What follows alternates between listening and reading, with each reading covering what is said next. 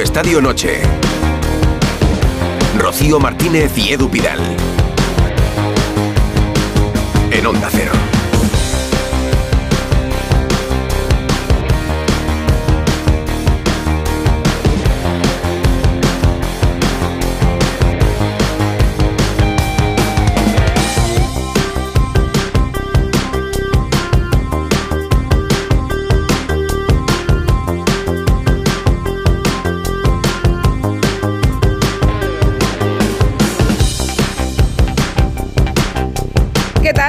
Buenas noches. Muy buenas. Segundo título para la selección española, un mundial en verano, una Liga de las Naciones en pleno mes de febrero. Rocío, si es que estamos en racha, estamos Nos ante falta- una generación de oro. Pues solo nos faltan los juegos ya, ¿no? Hombre, no es poca cosa ganar los juegos. De momento lo que tenemos es el billete para París, que Vamos, tampoco es es, que yo, tal y como las veo jugar, es que no, no me imagino otro escenario, ¿eh? Pues mira, decían que éramos favoritas 2-0, España 2, Francia 0. El billete ya lo teníamos después de ganar a Países Bajos en la semifinal. Hoy ha sido una final de clara superioridad española con récord de asistencia en la Cartuja.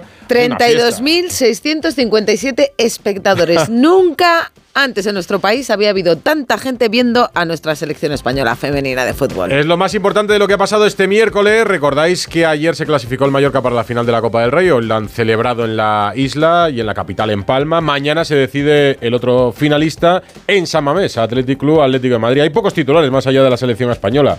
Así que si quieres presentamos a toda la gente que nos acompaña y empezamos en la cartuja, ¿no? Gente contenta, seguro. Rocío Martínez y Edu Pidal. Radio Estadio Noche.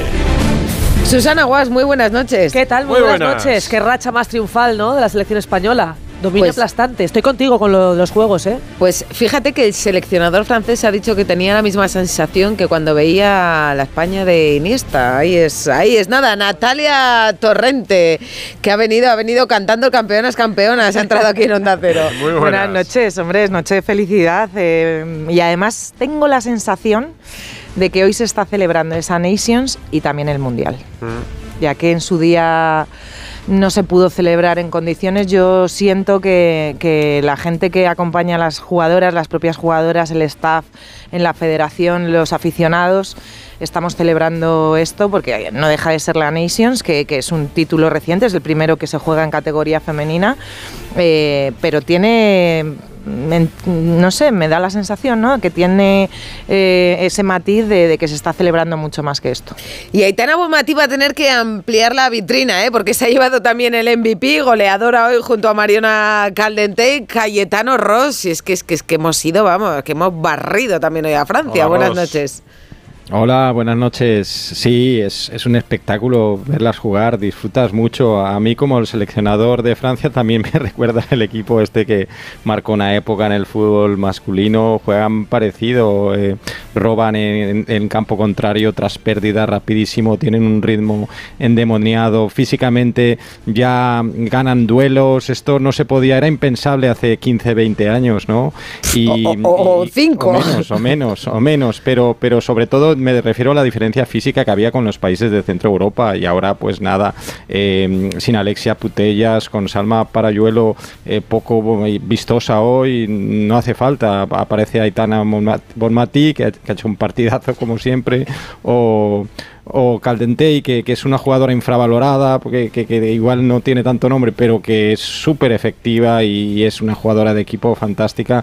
Y al final, eh, Katakoy, que apenas ha intervenido, o sea que mm, una gran superioridad sobre Francia, a la que nunca se le había ganado 13 partidos sin ganar y el, y el decimocuarto, ahí está. Y dos goles habían encajado en el Sí. torneo. Es que el sí. mérito es, es doble. Y lo de los Juegos Olímpicos, que insisto, yo miro ya para el futuro. Yo creo que España es medalla seguro. Ojalá de oro, ¿no? Sí, sí, Pero ahí tenemos la primera medalla. Natalia, no levantes las cejas. No, pero es que es verdad que como que eh, en este sentido eh, todavía vamos con el miedo, o yo voy con el miedo en el cuerpo, ¿no? Pero es el momento de creerse. Quítatelo, quítatelo. Claro, es que, o sea, si no, eh, o sea, son favoritas al título de campeonas olímpicas. Luego es verdad que, que- que se clasifican pocas selecciones y que las que lleguen llegarán empujando. Pero es que la sensación que tengo yo hoy del partido, que no ha sido el mejor de la selección, es que ganan sin ser el mejor partido de la selección. Y a Esteban, a nuestro portero, buenas noches, ¿qué le ha gustado hoy de esta España campeona? Bueno, pues buenas noches, compañeros. Pues que, que me recuerda mucho, como decía el, el seleccionador francés, a aquellos momentos en que España nos sentábamos delante de la tele y sabíamos que íbamos a ganar y a divertirnos, ¿no? Eh, estoy muy de acuerdo que si mañana fuera, empezara mañana las Olimpiadas, no tengo duda de que seríamos campeones.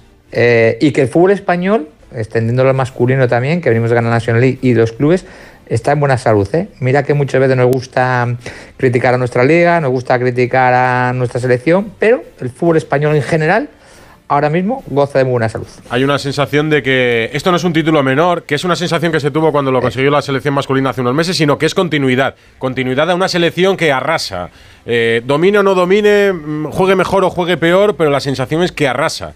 Favoritas, lo cumplen, ganan y además sobradas hoy en la cartuja. Ana Rodríguez, muy buenas. Muy buenas, sí, y además es que ha ganado una Liga de las Naciones imponiéndose a, selecciones como a Suecia en la fase de grupos, a Países Bajos en semifinales y a Francia en la final. Ahí es nada, son top eh, 10, eh, top 8 mundiales, creo que es eh, bastante importante el logro que se ha conseguido. No creo que sea un título menor porque se ha, vencido a las mejores y además de formas muy distintas, eh, goleando, arrollando, durmiendo el partido. Yo creo que hoy no ha sido el partido más vistoso de España, pero sí un partido muy serio, muy trabajado y en donde en ningún momento se ha pensado que se podía perder. Es que lo que pasa en el, en el campo es que no da la sensación de que se les vaya nunca el partido de las manos y como dijo Jenny Hermoso ayer, es que tienen la sensación ellas mismas de que ahora mismo no tienen techo, son invencibles. Pues Irene Paredes ha sido la capitana que ha levantado al cielo de Sevilla un momento que es histórico, porque España es la primera campeona de esta Liga de Naciones que disputaba su primera edición femenina. ¿Cómo estarán por Sevilla? Pues imagínate, se va a alargar la noche de celebración, abrirán todas las discotecas, el Antique y todo Sevilla estará Sevilla, yo hasta puede ser primera la hora de mejor plaza de España, Hombre, claro, digo, el partido lo contamos en Radio Estadio con José Manuel Jiménez y con Carlos Hidalgo. ¿Dónde estás tú, Carlos? Pues sí, aquí estamos en la, en la zona mixta de la Cartuja eh, con un señor eh, muy contento, muy alegre, con una sonrisa que, que yo creo que no se la va a quitar en bastantes horas, días o semanas o no sé, con su corbata con los colores de, de España.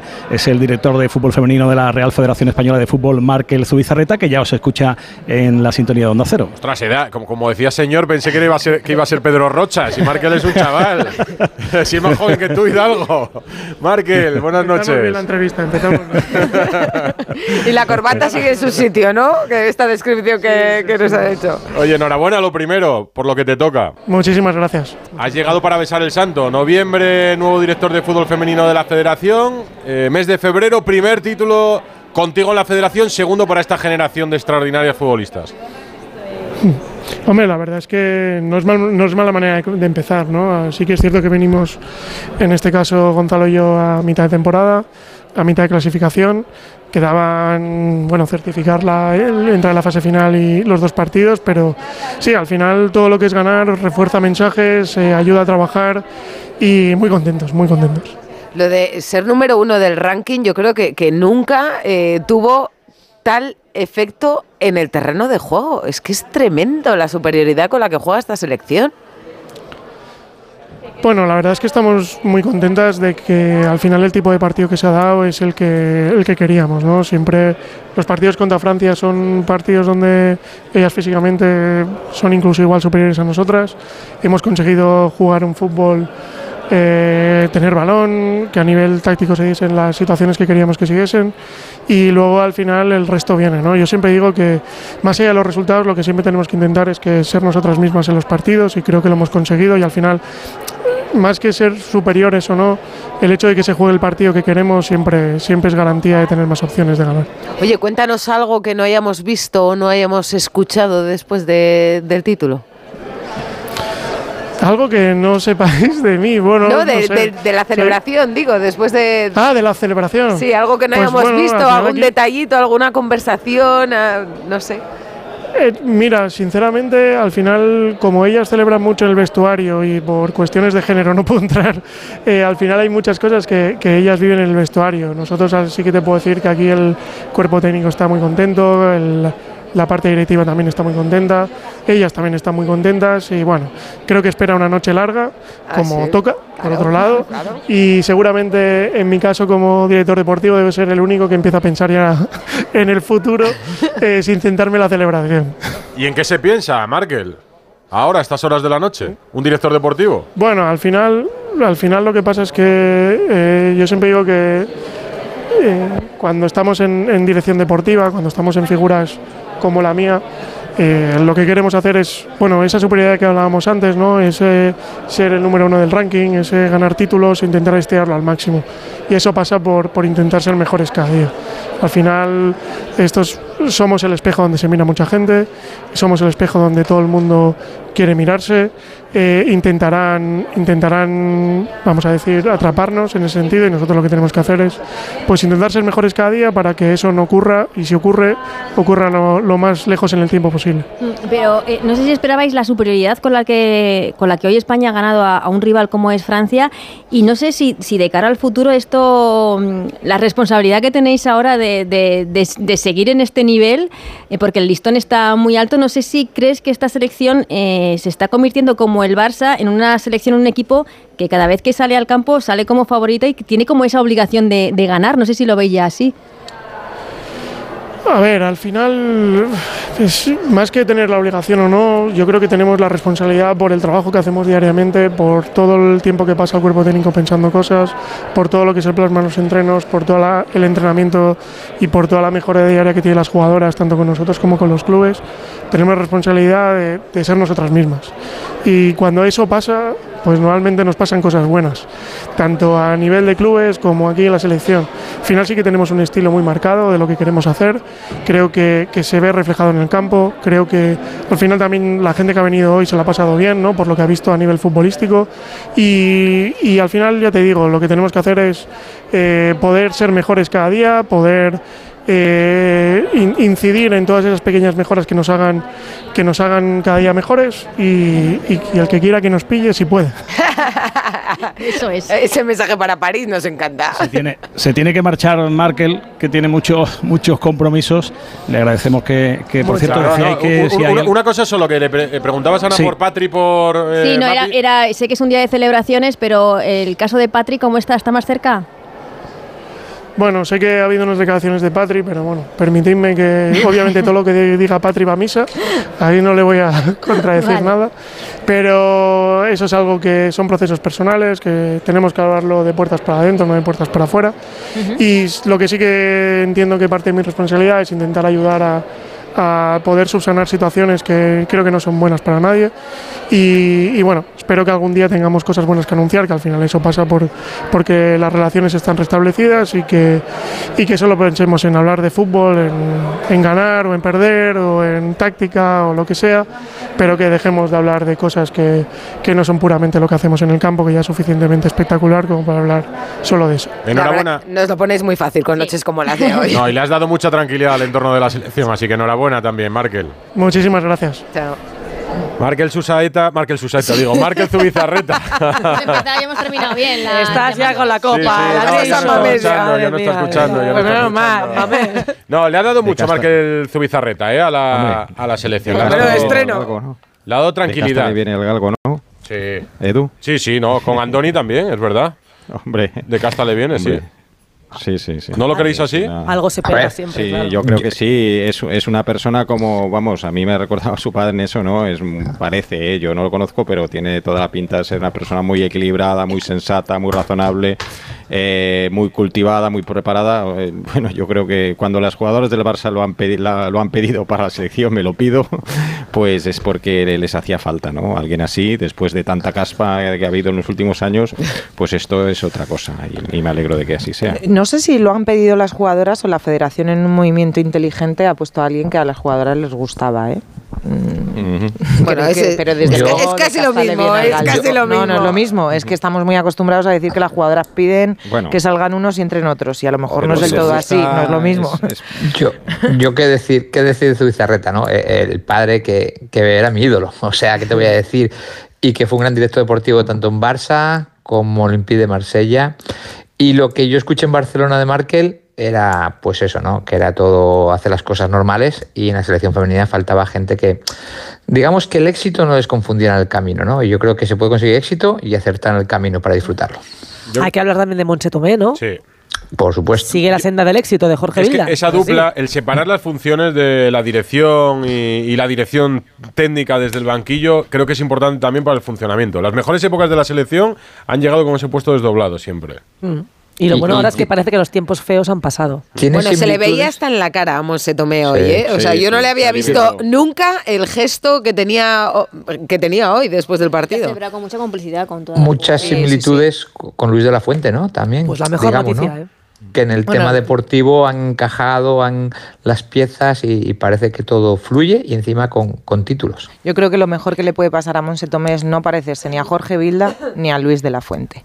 Pero mm, valorando su trabajo, creo que ha hecho un buen trabajo, que ha conseguido eh, lidiar situaciones difíciles, lo que ya pongo un poco más en cuarentena y por supuesto no quiero quitarle ningún mérito porque hoy además se ha visto a las jugadoras, a los pesos pesados, acercándose a ella y dándole su lugar es que creo que le falta un punto de liderazgo, de gestionar precisamente eh, esas figuras, ¿no? Eh, ya lo vimos con Aitana cuando pasó esto, hemos eh, pasado, es que a veces nos olvidamos, en la propia Nations League saltó el equipo ante Italia con 10 jugadoras, eh, Alexia ha entrado en la convocatoria y no ha jugado ningún minuto estando lesionada, o sea, todas estas cosas La lista creo la que... UEFA, la de convocadas. Sí, eh, pero eso ya no dependía tanto de Ella no. Monse, Pero- pero lo de que salgan 10 jugadoras sí. Yo hoy he visto que Monse, por ejemplo, estaba liberada. Yo creo que Claro. después de unos Sí, meses sí. en los Se que tuvo que estar muy encorsetada y muy metida en su papel por toda la polémica posterior al Mundial de, de Sydney, yo creo que, o la final de Sydney, yo creo que hoy la he visto verdaderamente eh, suelta. Es- Como me dice Sí. la gente que la conoce, que, que es Monse en realidad. La A he ver. visto sonreír, por ejemplo, que es algo que no recordaba en el Monse gesto no de se Monse caracteriza Tomé. precisamente por ser el, la- la- el alma de la fiesta. Pero hoy se la veía feliz, Pero se, la veía, relajada. Relajada, sí, sí. Pero lo que tenemos que jugar, lo que tenemos que jugar de Monse, que es lo que pasa dentro del terreno de juego, eh, con una situación muy difícil, con un entorno muy difícil, con poca experiencia, no podemos olvidar los resultados. No, ¿eh? no, no, Eh, para nada. O sea, ¿Y Quiero el decir- cómo?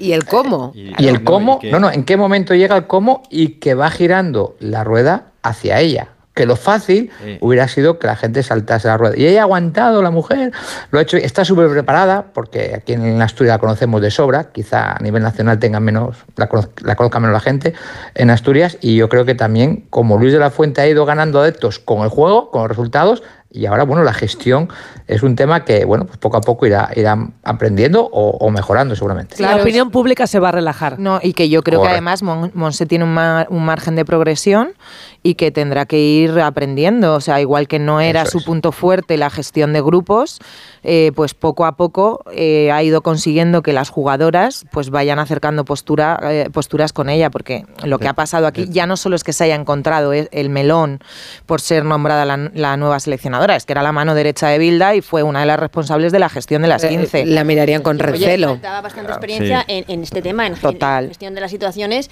Y, y lo que pasa es que creo que también se han hablado las cosas muy claras, porque ayer lo dijo Jenny Hermoso, le dolió y mucho, y eso se lo queda para siempre el que dijesen que no la convocaban para protegerla. Eso hay- sin consultarla. Pero es que yo eso, yo eso creo que es no tiene que ningún sentido si no le consultas a ella. ya, si no le consultas a ella, no, Tiene pero que, sentido. pero que me imagino que la intención de Bueno, pero- Monse Tomé No, No era, no era fastidiar ojo, a- ojo, a Jenny Hermoso. Que, bueno. eh, es que claro, esa es la interpretación, eh, pero, cuesta- pero no fue lo creer. mismo, no fue lo mismo que dijo en la Audiencia Nacional, ¿eh? En la Dicho- Audiencia Nacional, Monse Tomé se presentó y dijo que fue por un tema deportivo, Claro, que que, venía que venía Jenny de no de disputar partidos en México, cuando encima no era verdad. Y, cuando, Dicho- y, y- no, y ahora han yo- venido dos jugadoras lesionadas. Yo Dicho creo que hay que darle el mérito que tiene, es. porque además eh, ha tenido que ser un tiempo muy difícil para ella. Muy Dicho lo difícil cual, para el ella, porque el recibimiento, tú llegas al sueño de tu vida y te encuentras ahí de uñas a todo el mundo, a todo el mundo, dentro y fuera. Pero te encuentras de uñas, insisto, por lo que tú has hecho, no por lo que otro ha hecho solo.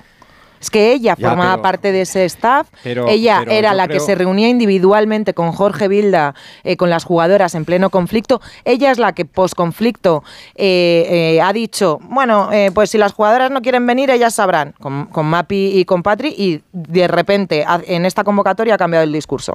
Ya, pero siguen sin ir. Bueno, Ya, ya, pero ha cambiado el discurso, estamos trabajando en ello, Yo- vamos a hablar pero, con ella. pero en este caso fueron las futbolistas las que han- las que dijeron que no querían ir incluso tiempo después. Claro, porque porque hay algunas pero futbolistas decir que, que han en este decidido tenderle la mano a Monse y, hoy vemos el resultado y hay jugadoras que no se encuentran preparadas para volver Pero yo- lo que pero yo. Pues Creo la que las futbolistas- La renovaba ahora mismo, esta noche, a Moncho Tomé. Pues yo creo que ya veremos si llega a los juegos. Y intentáis- después de los juegos no va a ser la Intentáis selección. meter cuchara a los de fuera. Madre mía, pues, Eso es pues, de- pues, es dicho vaya, pues vaya porro. Si ganan hoy- tampoco. Mira, Hoy Jenny Hermoso bien que saltaba para celebrarlo, le veía feliz, quiero decir. Porque las pe- es que es que ponemos el, o sea, a ver, insisto, ¿eh? no quiero que se me malinterprete. Creo que Monse tiene mucho mérito, pero que creo que si las jugadoras no le llegan a tender la mano después de lo que ha pasado, hoy no estamos celebrando este No, pero- título y Monse no estaría en el pedestal que está. Calle- Que creo que han llegado a un Sí. tra- a, a donde han llegado por un trabajo en, en común clave la, la actitud de las jugadoras y que ella también ha sabido gestionar.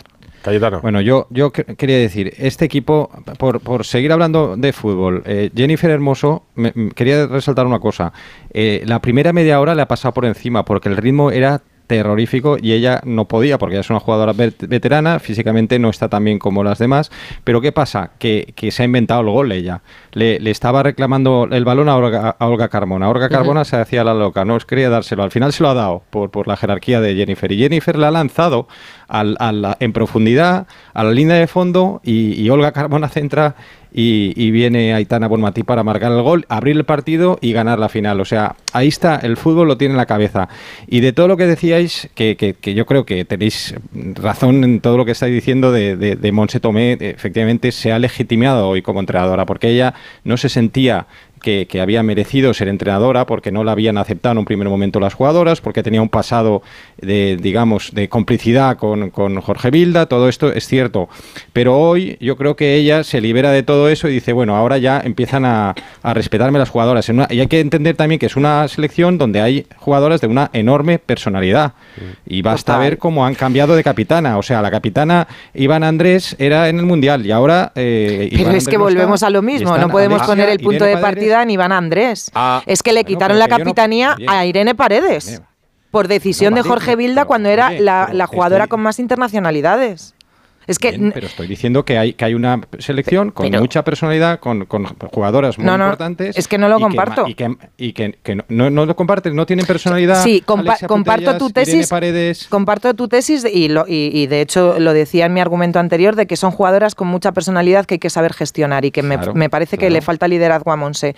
Pero no creo que el tema de la capitanía se le haya devuelto a Irene por una cuestión de personalidad, sino porque es la jugadora con más internacionalidades. Se lo quitó Jorge Vilda. Hablando de jugadoras de los despachos de Markel al campo, me parece. Carlos, ¿con quién? Bueno, qué, qué- qué fiesta, qué alegría, qué sonrisas más grandes eh, y, y- y- y qué feliz está Atenea del Castillo que, que, mm, lleva una medalla preciosa. ¿La, la puedo tocar? Sí, claro. A ver, esto pesa, ¿eh?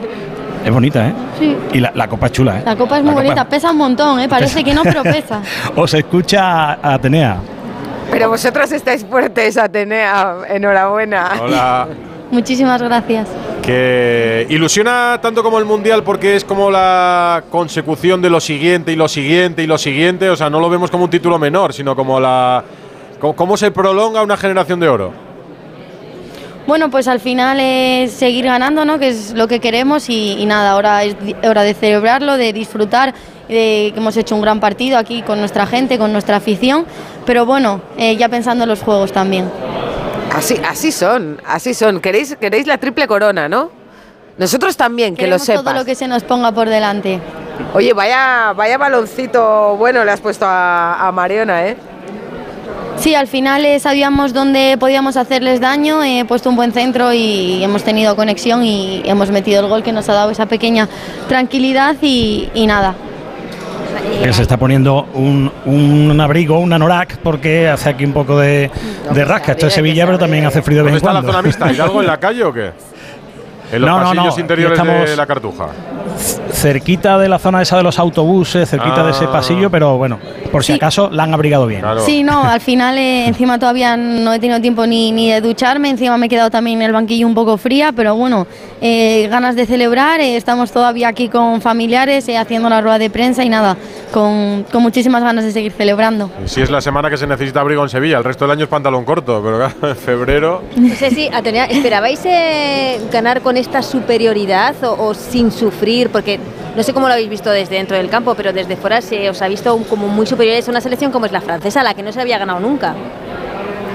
Bueno, al final eh, sabíamos cómo nos podíamos hacer daño, hemos tenido personalidad, hemos salido bien al partido, hemos sacado nuestro fútbol y, hemos conseguido esa victoria, eh, que, que creo que es muy, muy, muy importante, ¿no? porque nunca habíamos ganado a Francia, que al final es una selección muy, muy potente, con grandes jugadoras y, y nada, creo que, que hemos hecho un gran partido y ahí se ha visto en el resultado. Noche histórica, primeras campeonas de la Nations League femenina con récord de espectadores 32.657. Muy bien, ¿no? Todo redondo.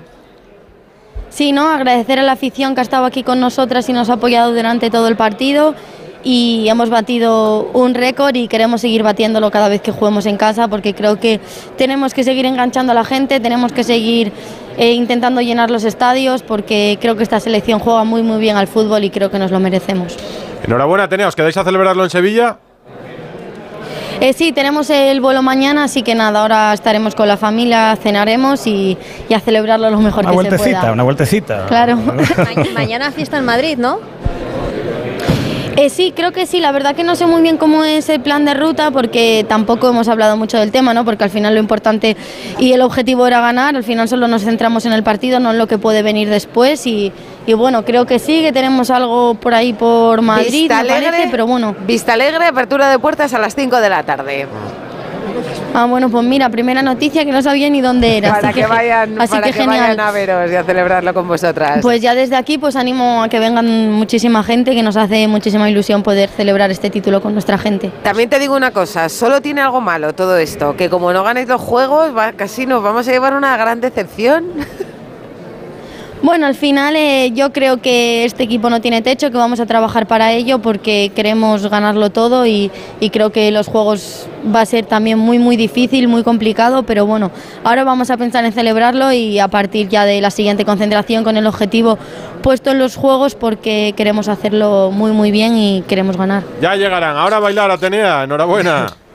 Muchísimas gracias. Mañana la celebración, se lo decíais a Atenea, en el... A partir de las 5 en Vista Alegre. Cinco de la tarde, Vista hay Alegre. puertas abiertas hasta que se llene y supongo que con mucha expectación porque todos querrán ver a, a estas eh, mujeres que están haciendo historia, segundo título. esta Hoy ha sido una pasada, ¿eh? Ya lo hemos visto en las gradas El viernes hoy. fue un poco de bajón, pero... 32.600 espectadores, yo creo que la verdad es Que sirva para corregir algunas cosas. Por ejemplo, el cambio de sede a última hora en Cádiz, que el partido de la semifinal estaba previsto allí. La venta de entradas, han cambiado el sistema de venta de entradas para este partido no es respecto al fácil ir a la anterior. Cartuja, ¿eh? No, hombre, Que es un que estadio son frío, más de 60.000 espectadores. Es horrible. Cómodo, Cierto, es- no me gusta a mí. el- No me gusta a mí el estadio de la Cartuja. Es que los campos El estos donde el público lejos, está sí. tan lejos del césped, Teniendo el, no me el gusta. Sánchez Pizjuán en medio de la ciudad Pero- y el Benito Villamarín. Eh, eh, Allí se va a jugar la final de la el- Copa también. hasta allí es, una odisea. Es la consecuencia del contrato que firmó la Federación con la Junta de Andalucía y le interesa también utilizar un estadio que si no no tendría utilización claro, pero- ninguna ni salida. Pues la Cartuja Claro, se ha querido en deslucir el centro. espectáculo o de fastidiar a la Además, gente. porque- eh, Rocío y yo estuvimos allí el otro día y la policía corta el acceso peatonal a dos kilómetros de la Sí, sí, Cartuja. sí, me O sea, pasó no a mí la entiendo. final de Copa de Pero Madrid por, se- el por- Madrid el- por seguridad, porque en los partidos yo he estado en algunos en los que se ha llenado la cartuja y cuando se llena es verdad que los accesos son más complicados. Imaginaos el otro día que había veintipico mil personas, Sí. pues con el triple. Pero- Pues medios, entonces a lo mejor no es el mejor estadio para Ah. celebrar. Un este horror de- llegar y salir. Ahora Es que seguimos. no- Espera, Esteban, que Sí. quedan dos minutos para la medianoche y manda Gabriela. Radio Estadio Noche. Rocío Martínez y Edu Pidal. Buenas, pues dar mi enhorabuena a la, a la selección femenina que ha conseguido un doblete histórico y la verdad que, que juegan bien. Que juegan bien. Juegan bien. El análisis técnico-táctico de los oyentes de Radio. Estadio Noche en el Podría haber sido 608038447. Un poco más efusivo, pero bueno, se lo Radio Estadio. No, lo queremos. Bien, hombre, nos ha mandado un mensaje para darles la enhorabuena, claro que sí, nos encanta. Mucho que le ha enviado. No, No, Ana. que no. Eh, hemos eh, preguntado por otra parte, eh, eh, alejándonos un poco de esta Liga de las Naciones, ¿quién crees que pasará mañana a la final de Copa? No hay color, el 67% opina que el Athletic Club de Bilbao será el que juegue la final de la Copa con el Mallorca, el Atlético de Madrid eh, tan solo lo votan el 33% de nuestros oyentes y aquí uno de nuestros eh, oyentes que nos responde con algo de sorna, yo creo que dice el Bilbao. El Bilbao. El ¿Cómo le Bilbo, llama- como ¿Cómo le llama? mono. Yo te voy a decir una ¿Cómo le cosa antes de que me eche la bronca amor y entre la gente del Atlético de Madrid. Yo te digo que es un es innecesario. Porque ya entiendo que te salga de forma natural. Una vez que lo dices repetidamente, o sea, el, el Depor no es el Coruña, el Racing Si no es el Santander, el. Sporting no es el Gijón y el Athletic no es el Bilbao. Que lo puedes decir que hay gente que le salga de hace 30 o 40 años. Bueno, cuando lo haces de forma repetida y consciente, lo haces para Y en molestar. Sevilla se enfadan cuando dices el Pizjuán. Y es evitable. Quieren que digas el Sánchez Pizjuán. Yo. Y en Osasuna se enfadan cuando dicen el Osasuna. Pues qué No, cuesta. o el Pamplona. Osasuna, Eh, Sánchez Pizjuán y Habla- Atlético. Esteban.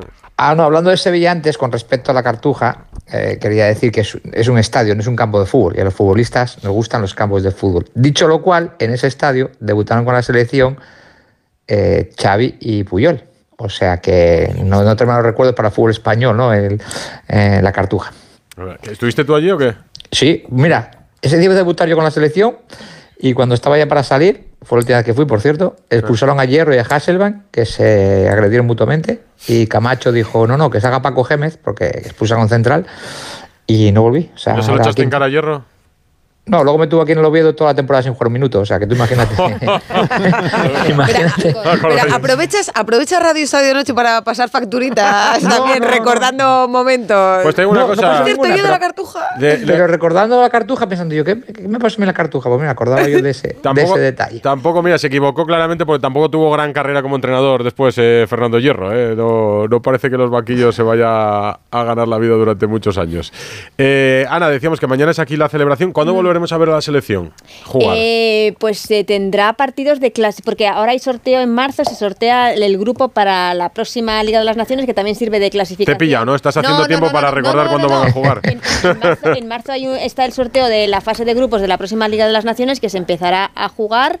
Eh, Sí, que te los vamos, que Juegos. lo en se- buscamos. En septiembre. En, Sí. No, no, que sí, en septiembre, que también servirá como clasificación para, Para la la, próxima Eurocopa. Exactamente. Y ahora habrá que el ver 22 de marzo sorteo de... Y, y estás viendo que no lo... que no- No, no. Sin papeles. Pero habrá que ver también qué partidos amistosos organiza la federación de cara, a, los Juegos. Exactamente. Oye, que estábamos aquí debatiendo en el, en el descanso, eh, eh, este, esta declaración que ha hecho Natalia Torrente de que, Es que, eh, tu, tu predicción es que no sigue Monse No, Tomé ni aunque gane los Juegos. pero lo y a yo te digo, si Monse Tomé gana los Juegos con España, a mí me parecería una injusticia que no siguiera al frente de la Lo- ¿y lo selección. de Bilda Dejar- ganando el dejar- Mundial? Dejarme ¿Qué que te me, que me explique. Eh, bueno, pues eh, una persona que presiona a sus ahí- ahí jugadoras había- había puede tener otros 28 capítulos. mundiales. ¿Otros qué? Un entrenador, Otros capítulos, otros Ah. capítulos. Clamaba al cielo, ¿eh? Un entrenador que gana un mundial y. un entrenador que gana un Supongo mundial. que a Bilda el gesto desde la presidencia. No, no, no. hacia A Bilda lo que se lo lleva le por delante es tampoco. las presiones a Jenny Hermoso.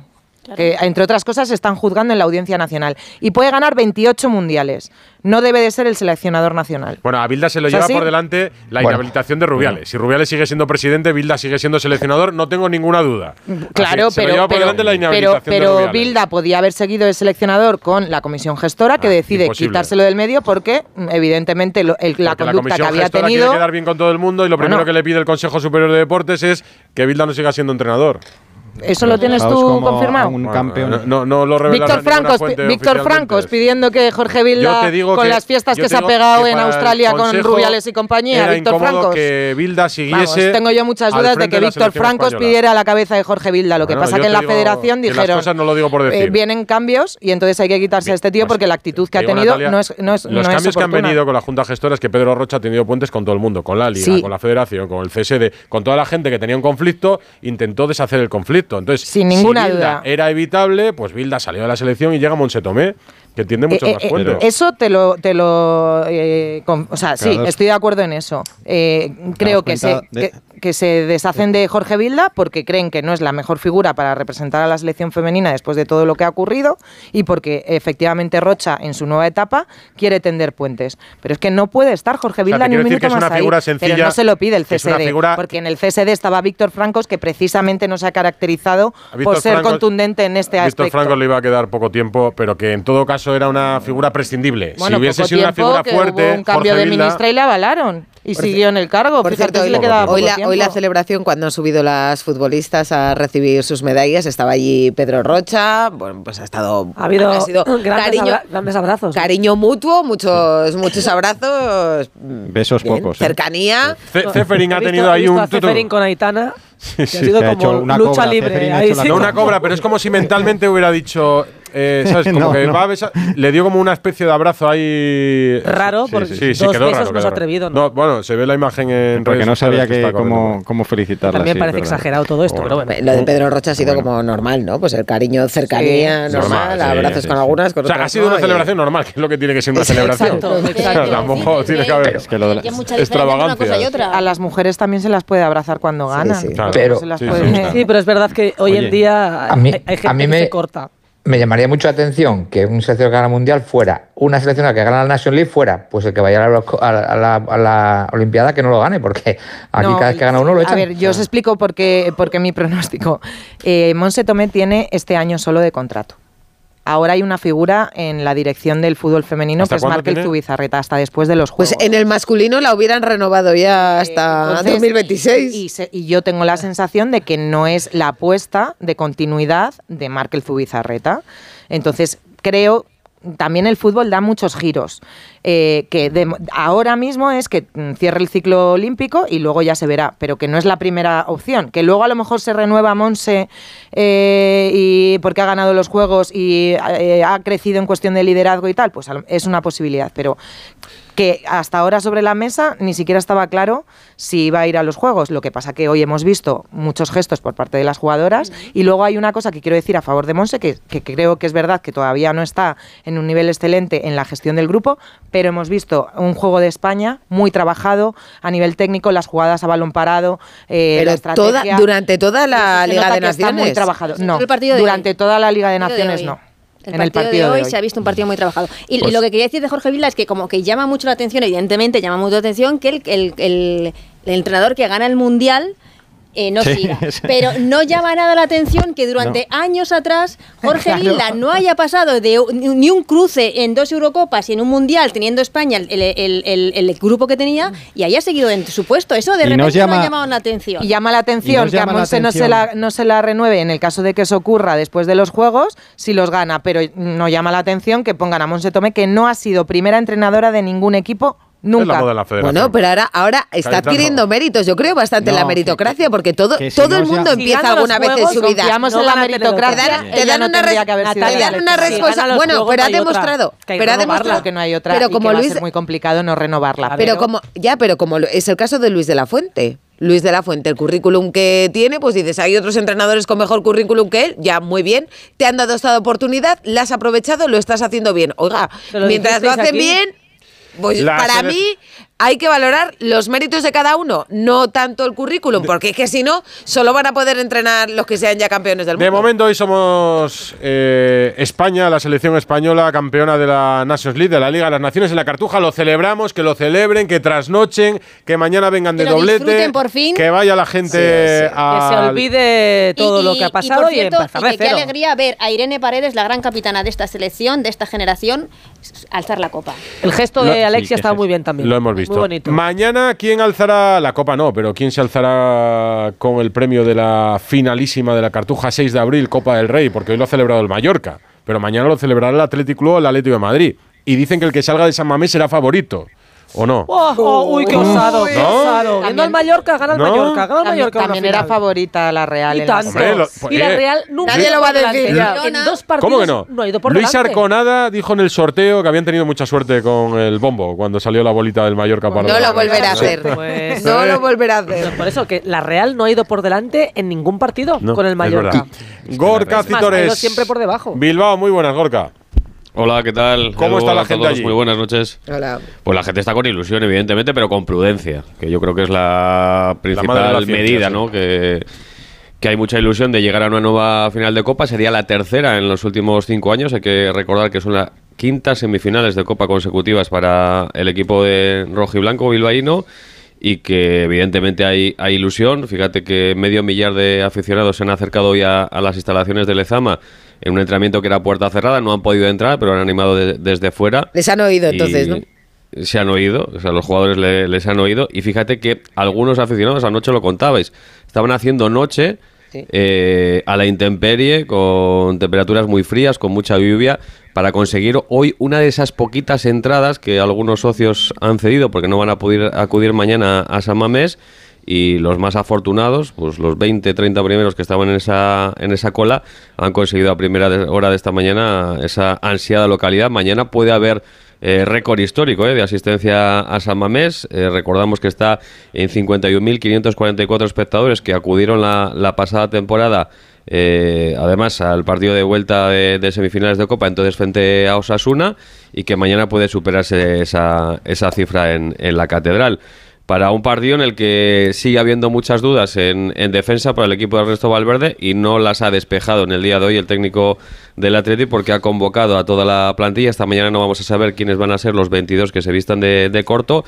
Ander Herrera está descartado. Yuri Berchich en principio también está descartado, salvo sorpresa mayúscula. Y más opciones tienen de volver a la lista, por, un parte, por una parte Íñigo Leque y por otra el, central Geray, a pesar de ser 15, puede entrar en la lista, aunque en principio tanto Vivian como Paredes van a ser la, la pareja de centrales titulares. Veremos quién juega en el lateral izquierdo. En el lateral derecho estará Oscar de Marcos y en el lateral izquierdo, pues opciones para Íñigo Leque o para el joven Imanol García de, de Albeniz.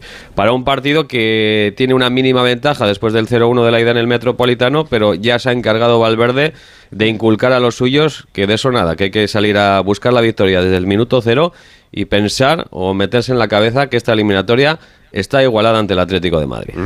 Es verdad que vamos ganando, pero no es un resultado significativo como para que condicione de alguna manera el partido. Al final no ha habido un- una diferencia importante entre los dos equipos en el marcador como para que eso suceda. Entonces es una diferencia de un gol que en una jugada eh, el partido está igualado otra vez. Y entonces tenemos que jugarlo como si fuera un partido nuevo. Vamos 0-0, vamos a intentar ganarlo en, en casa, sabiendo la dificultad que tiene. El- les ganamos en, en liga pero también es verdad que es un equipo que aquí en Samamés nos ha castigado mucho durante años y todo está en el aire, vamos a ver. Me ha hecho gracia porque he escuchado a, a Valverde cuando le preguntaban ¿no? por ese recibimiento de la afición, a llamamiento que están allí desde las siete y media y decía, sí, sí, eso está muy bien, pero bueno, a mí me preocupa llegar, llegar a tiempo a- al estadio. Vamos a ver cómo llega el Atlético de Madrid. Bueno, el gran titular, Jano Mori, buenas noches. Sin Grisman, nos Hola. lo llevabais contando. Mira, yo, yo era como Santo Tomás un poco, ¿eh? Nos lo lleváis contando días, tanto Hugo como tú, y efectivamente no llega. Aljanito. Buenas noches, Rocío. Buenas noches, Edu. Buenas noches, compañeros. Bueno, vamos a ver si no va. ¿Ah, ¿Cómo? Espectador, ¿no? Sí, porque puede entrar en A la ver, ha, ha dicho, ha dicho Simeone que no está para jugar. Pero la lista de convocados se va a dar mañana por la mañana, eso de las doce y media, que es cuando están eh, todos eh, en Majadahonda para ir al aeropuerto y volar, coger un vuelo una hora más tarde. Digo esto porque, aunque hoy Simeone lo ha descartado, es baja junto a Jiménez, Lemar y Pilicueta, pues eh, no sé, tengo esa intuición, ¿no? De que Griezmann puede ir para hacer grupo. ¿Se puede hacer una ¿Por qué Alexia? no? ¿Pero sentarse en el banquillo? Escucha, ¿vosotros os acordáis del partido de ida? ¿Qué pasó con, con Nico Williams? Sí, sí, que estuvo. Y está bien, Bueno, hombre, es una yo semifinal. lo dejo ahí, es un pensa- No, hombre, ya bueno, pero vamos a ¿no? ver, vamos a ver. Eh, En el momento o sea, que el no puede no decir el Cholo nada, hoy, no puede decir el Cholo hoy que está descartado pero y no, que no mañana para esté jugar. sentado en el No, banquillo. para viajar, está para para jugar, viajar, está para para hacer piña. No, no, una cosa es viajar a hacer piña, eso es otra Bueno, entrar historia. en la lista y sentarse en el banquillo. Con un chándal Claro. del Atlético de Madrid, eso puede hacerlo perfectamente. Que no le van a Eh, pero si tú dices hoy, hombre, si tú dices hoy que, que no está, No, pero sí le han preguntado si va a viajar. He dicho que tantas preguntas no iba a responder sobre Claro. eso y ya está. O sea, Sí, ha echado balones fuera. bien, Por ahí va. sí, sí, Pero cuando, cuando Simeone echa o balones sea que, fuera, Claro, vamos, que yo sigo algo, como ¿no? Santo Tomás, entonces, por si acaso. No, no, yo creo que Por se si acaso, sí, se por si acaso. venir y se ha confirmado, lo han estado contando ellos durante todos estos días. y además hacen muy bien tanto Griezmann como Simeone. ¿Por qué vas a forzar a un jugador que no está bien? ¿Y entonces para qué le vas a sentar en el banquillo? Además, para acompañar- ahí, para dar miedo el Alexia. solo su cara. Fijaos la diferencia de partido- criterio, ¿eh? Ya, pero ¿cuántos pueden Sí. estar mañana en el banquillo? Con la selección Des- podían después estar del partido todas. de Milán, después del partido de Milán hubo una cosa muy fuera. curiosa, es que nos decían que, que tenía más eh, golpe que torcedura, luego el, el club puso un comunicado oficial diciendo que tenía un esguince Moderado. recordaréis. Bueno, pues todo hacía ser optimista. Resulta que, por lo que me cuentan, la evolución de ese esguince de- en el fin de semana no ha sido la esperada y por eso no ha entrenado hasta, bueno, no- ha entrenado en toda la semana, o sea, no, no tenía posibilidad de volver porque la hinchazón no le bajaba y ha sido más complicado de lo que pensaban, sinceramente. Todo el mundo quería que iba a estar. Llegados a este punto, pues es mejor no forzar al jugador, como estáis comentando, hay un partido importantísimo frente al Inter de Milán el día 13 y bueno, pues eh, evidentemente pues era tener- correr el riesgo de perder a un jugador, el mejor jugador de la plantilla, para más tiempo. Yo creo que es una buena decisión, pero insisto, vamos a ver mañana esta lista de convocados. Es un Atlético de Madrid que, como ya contamos aquí hace 10 días, va a vestir de azul y blanco con esa equipación histórica del 120 aniversario, que yo creo que va a quedar muy chulo. Es bien bonita, ¿eh? Con esa equipación, Sí. yo creo que sí. Muy bonita. Para mí la más bonita de las cuatro que tiene. Y vamos a ver el 11, porque Simeone hoy no ha probado. Ayer sí lo hizo. Y lo hizo con este equipo. Black en portería, Llorente y Lino en los carriles, Savic, Bissell Hermoso en la defensa, Coque de Poli Barrios en el medio campo y arriba Correa y Morata. Pero hoy ha dejado a Llorente rematando con los delanteros y yo dejo la puerta abierta que la posibilidad de que Llorente pueda jugar con Morata arriba y entonces meter a Molina en el carril derecho. Bueno, mañana saldremos de dudas.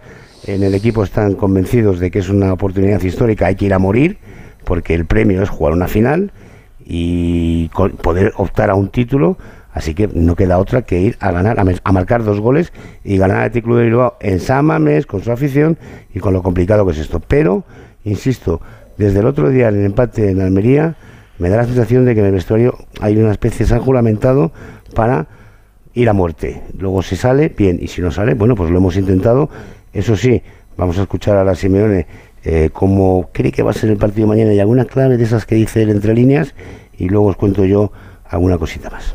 Si luego piensa en salir a presionar eh, alto, fuerte, nosotros tenemos una buena salida de juego, progresaremos nosotros y no, sal- no saldrá el plan que tienen ellos. Si nosotros queremos ir a presionarlo en campo de ellos, juegan rápido con los velocistas que tienen ellos en campo nuestro, no saldrá el plan nuestro de la presión y saldrá el plan de ellos. O sea, el fútbol es muy cambiante, lo que tiene de bonito, eh, lo inesperado a veces termina sucediendo. Así que bueno, mañana tienen toda la gente a favor, tienen una ventaja importante porque van ganando el partido 1 a 0 y tienen un- futbolistas que juegan muy bien, jóvenes sobre todo muchos, y evidentemente no me, no me imagino otra situación que un partido intenso. ¿Qué ibas a decir, Mori? No, hombre, ha dicho que a veces lo inesperado acaba sucediendo, ¿no? lo que ha hecho, lo que ha hecho, en lo que ha hecho mucho hincapié Simeone, y lo vimos en Almería, es en los duelos, en los duelos individuales. Él piensa que si el equipo está intenso, con mucha actividad y actitud. Sí, pero ¿qué es eso de lo inesperado? Es que me estoy No sé, pensando yo en es que entre, no de- las puertas A ver, abiertas y los jeroglíficos de Jano me estoy perdiendo. Rocío, eh, n- lo normal es que, o sea, lo que espera todo el mundo es que el Que el Athletic Club sea Pero de verdad, Y pero que, no, 1-0, no, pero esas son la cosas, final. no, esas son cosas de, que, que- eh, ¿qué encuesta ha hecho el Cholo en la calle? Ninguna. ¿Ha hecho alguna encuesta para, para qué No. cree la gente? ¿Sabe lo que cree la gente que va a pasar? Justillo piensa que pasa el Athletic. Yo no, he visto, yo no he visto a Valverde diciendo, oye, mañana vamos, salimos aquí. Gabriela Yo- piensa yo que pasa el Athletic. Es un 1-0. A ver, vamos con- a ver, pero el- tiene el Carmen también. Mira, el, el Ya, hombre, pero no vale que el Atlético de Madrid entre el Atlético de Bilbao, no. O sea, vaya de no, yo no, no soy. Bueno, han favorito porque has perdido el partido de ida, claro, pero. Claro. Pero bueno, esa estrategia se la hemos visto a así. a ver, ¿a siempre alguien, va- le, ¿a alguien le parecería una sorpresa que el Atlético de Madrid pase El- mañana? el 67% ni, ni de lo los- contrario. el En una jugada 67%. empatas el partido. Claro, pero que no, no veo yo un favoritismo. Eh, sí 60 veía un ¿sabes? favoritismo claro de la Real Pero Sociedad respecto lo- al lo- Mallorca, pero aquí. Lo ha preguntado Ana y el creo que tiene ventaja 67% el de los Athletic Club, que votantes. está mejor, tiene un gol de Eh. ventaja, es San Mamés, Sí, para hombre, mí es Casi el favorito, 70% de pero- los que han votado en Radio Estadio Noche. Pero no por inesperado. ¿Sabes? O sea, no Pero- sería algo inesperado No, que, pase el Atlético de Madrid a la final. Vamos. ¿Sabes la sensación que yo creo que hay? Que en el partido de Liga el Athletic Club le pasó muy por encima al Atlético de Madrid y que el Athletic Club fue el único equipo que gana en el Metropolitano. Es decir, parece que es un club que le tiene tomada la medida a otro. Es la sensación. Ahora, a 90 minutos, con decisiones arbitrales, con errores individuales que pueden pasar, yo creo que es mm, tiene muchas más posibilidades el Athletic Club. Porque está, le veo jugar, le veo muy en forma, le veo muy bien físicamente. Ahora bien, es 90 minutos y cualquier decisión que incontrolable puede cambiar la, la eliminatoria. Abrazo Gorka, prepara Bilbao para lo de mañana que va Jano y Jano arrasa por donde pasa. Tenemos la alfombra roja preparada. para- Veremos si con lo esperado o lo Moy. inesperado. Y decíais de la Y final de, de Copa. eh, el año pasado ganó el Madrid 2-1 Osasuna, ¿eh? Sí, sí, 2-1. sí, 2-1. O sea cuidado. No, que con 600 seguidores, ¿eh? Va a estar arropado el Atlético de Madrid por los, los de siempre, que van a estar ahí, bueno, van a ser minoría, pero van a intentar hacerse escuchar para apoyar a su equipo. Yo no sé qué va a pasar mañana, no soy rapel, que decía Luis Aragonés, pero sí sé, ni, ni tengo una bola de cristal, pero sí sé que mañana vamos a ver un partido bonito y sé que el Atlético de Madrid mañana va a ir a por la eliminatoria. No le queda otra. Jano, eh, has dicho que no descartas que Grisman entre en la convocatoria para hacer grupo, Sí, pero sí, ¿tú crees que tiene exacto. alguna oportunidad de jugar No. un minuto? Cero. Pero se lo descarta. No, yo no. Jano- ya, ya, Jano pero a lo guarda mejor es silencio. estrategia. Claro, No es sé, que a mí me ha parecido que Jano ha dejado, ha deslizado ahí más No, que, que vaya a la convocatoria. Los silencios son elocuentes Estoy, también. estoy un poco con la mosca detrás de la oreja, de verdad, con este asunto. Vamos Pues a ver tú tienes buen si olfato, tienes buen olfato. Pues para mí, al Hombre, Atleti yo- le no, quedan. a ver, Dijano. sí, no, dale, dale. No, que al Atleti le quedan dos partidos este año. Ya está, porque la Liga Claro. es lo que hay. Entonces, este y el de Champions, tiene que remontar los dos.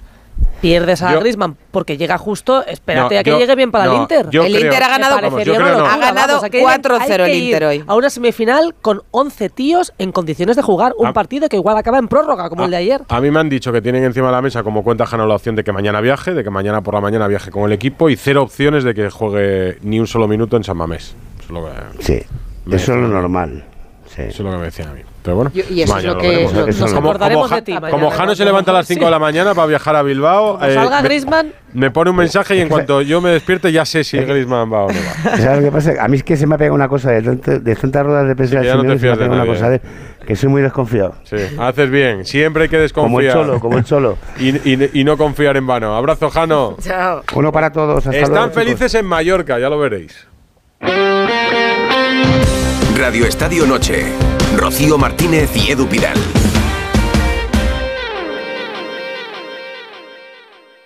Edu Pidal.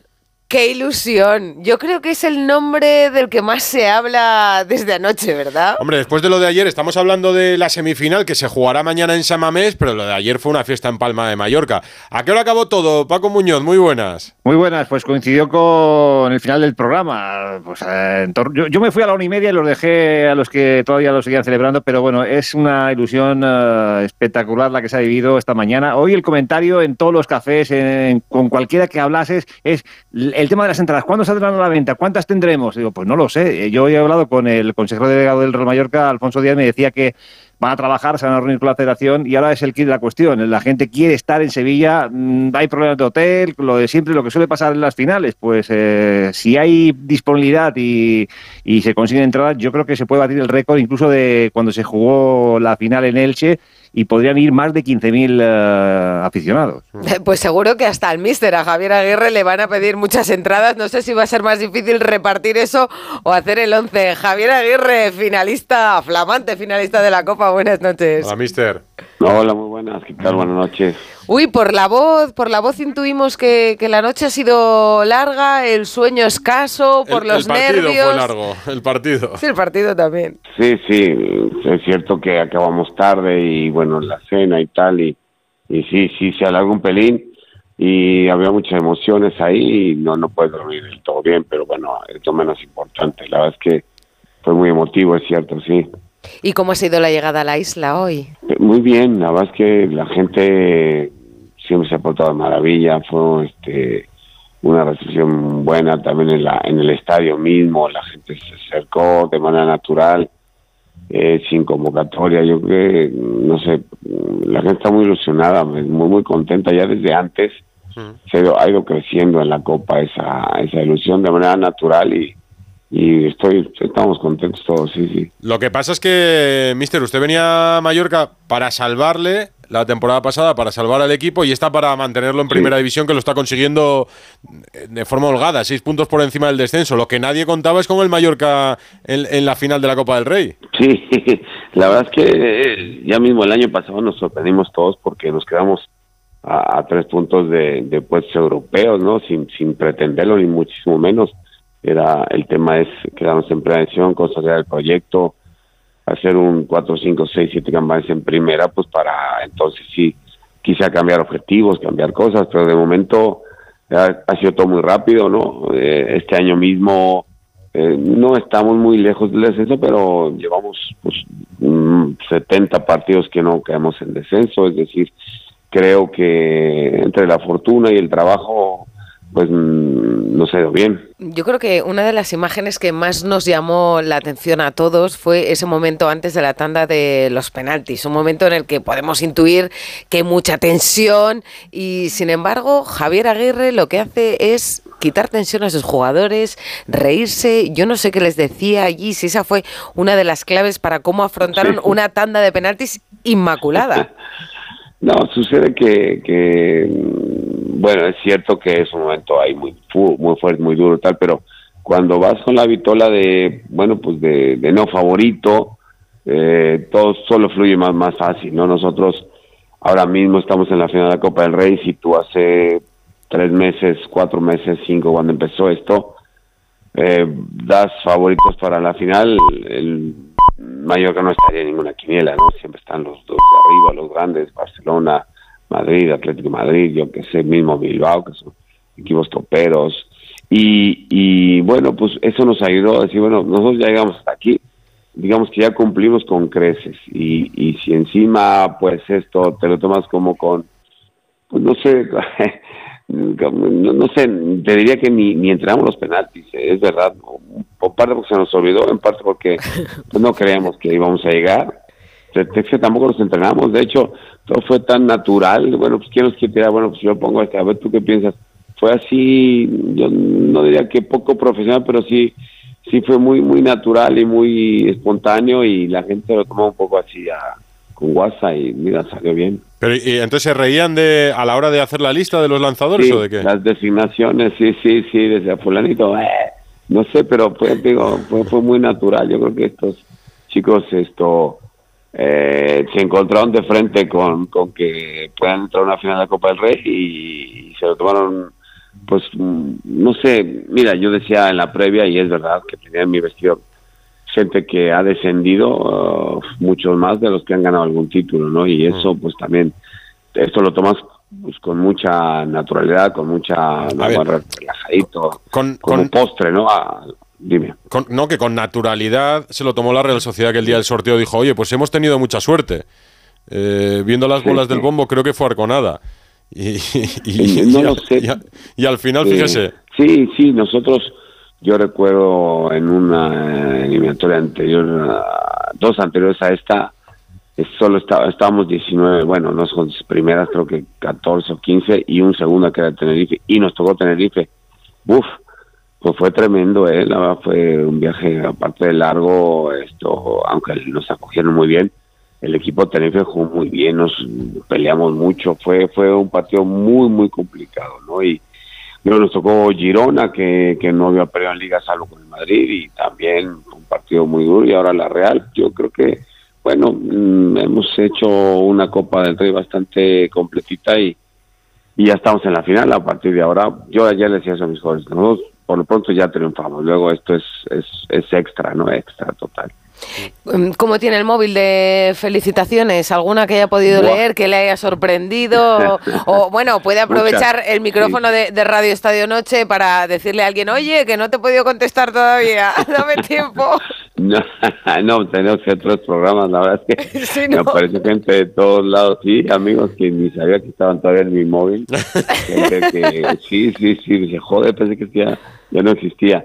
No, sí, es agradable, es muy bonito saber porque gente que se acuerda de ti, que pues que te, te manda saludo, ¿no? Y, y sí, e- e- es, muy bonito, ¿por qué no decirlo?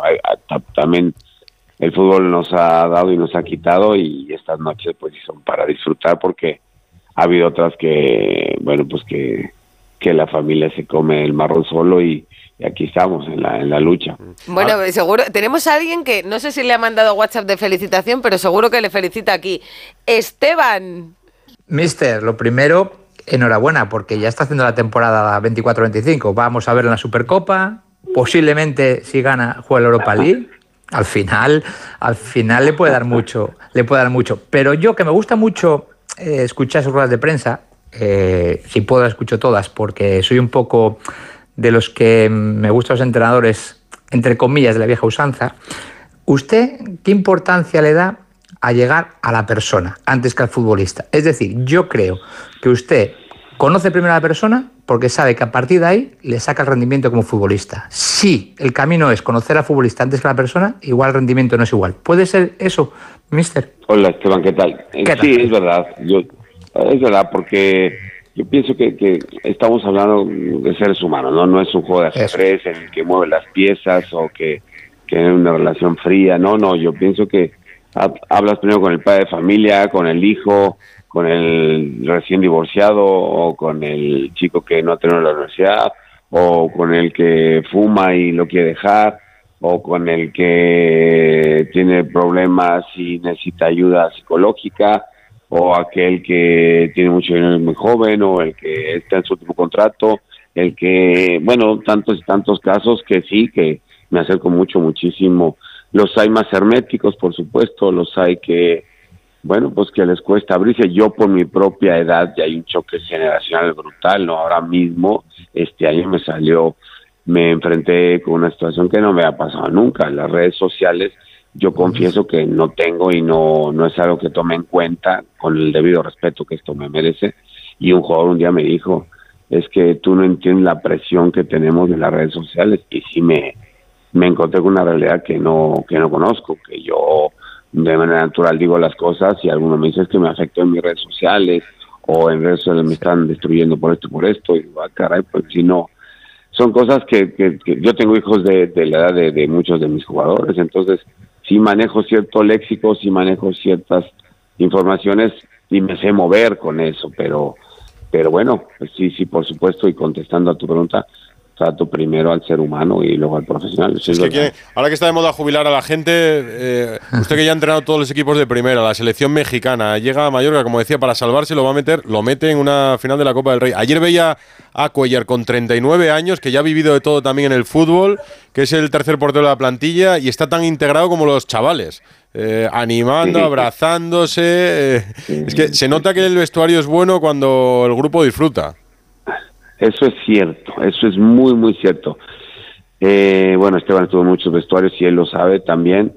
Eh, el vestuario es fundamental, fundamental. Cuando el vestuario está contigo, cuando el vestuario vas de cara con ellos, cuando hay buena piña, cuando, cuando hay muchos canteranos que tiran del carro, en fin, se dan una serie de circunstancias que te facilitan las cosas, ¿no? Yo, es cierto que sí me, y ahí sí esto, me preocupo mucho por hacer buenos grupos cuando percibo que algún jugador eh, no le va esto, cuando priorizan sus contratos o priorizan su ego, pues intento meterlos al carro y si no, prescindir de ellos. Yo, por eso siempre al segundo o tercer es cuando mejor funcionas porque ya más o menos tienes un grupo hecho a tu medida, ¿no? Si viene algún nuevo, es más fácil que él se adapte a lo que hay y no al revés.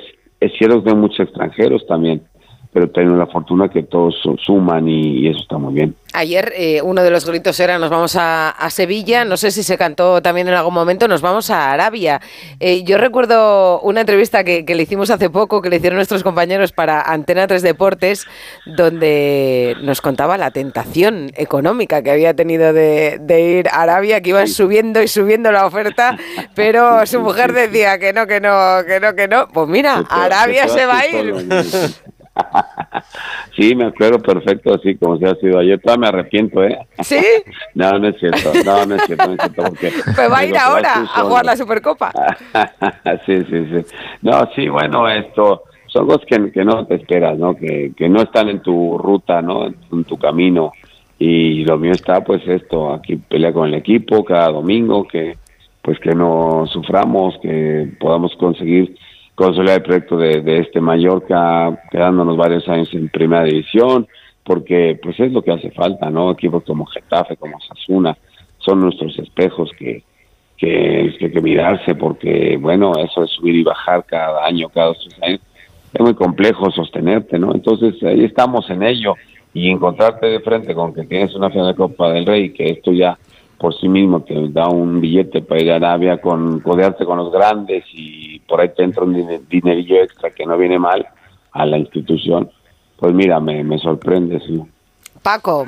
No, eh, hablabais de que de, de la Supercopa eh, habrá que renovar antes. Yo lo doy por hecho, porque sería eh, bueno, un, un error, ¿no? Y además yo a Javier, y él lo sabe, cuando iban mal las cosas, yo estaba convencido que lo iba a sacar porque tenía información de, de- precisamente de que el grupo era maravilloso en el vestuario, que estaba con el entrenador y, sabía que esto lo iba a sacar y lo está sacando.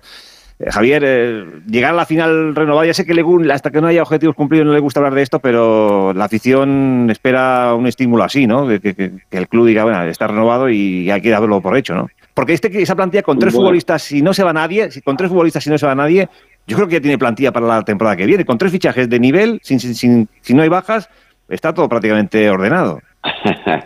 Ah, Paco, es difícil tú lo sabes que mm, ya me ha pasado y nos pasó este año que pues que venga un equipo y que te ponga 22 millones por Kangli, un jugador que era importantísimo para nosotros, pues se lo tienen que llevar, ¿no? El propio jugador este irse o buscar nuevos horizontes y el club ingresar una buena cantidad de dinero.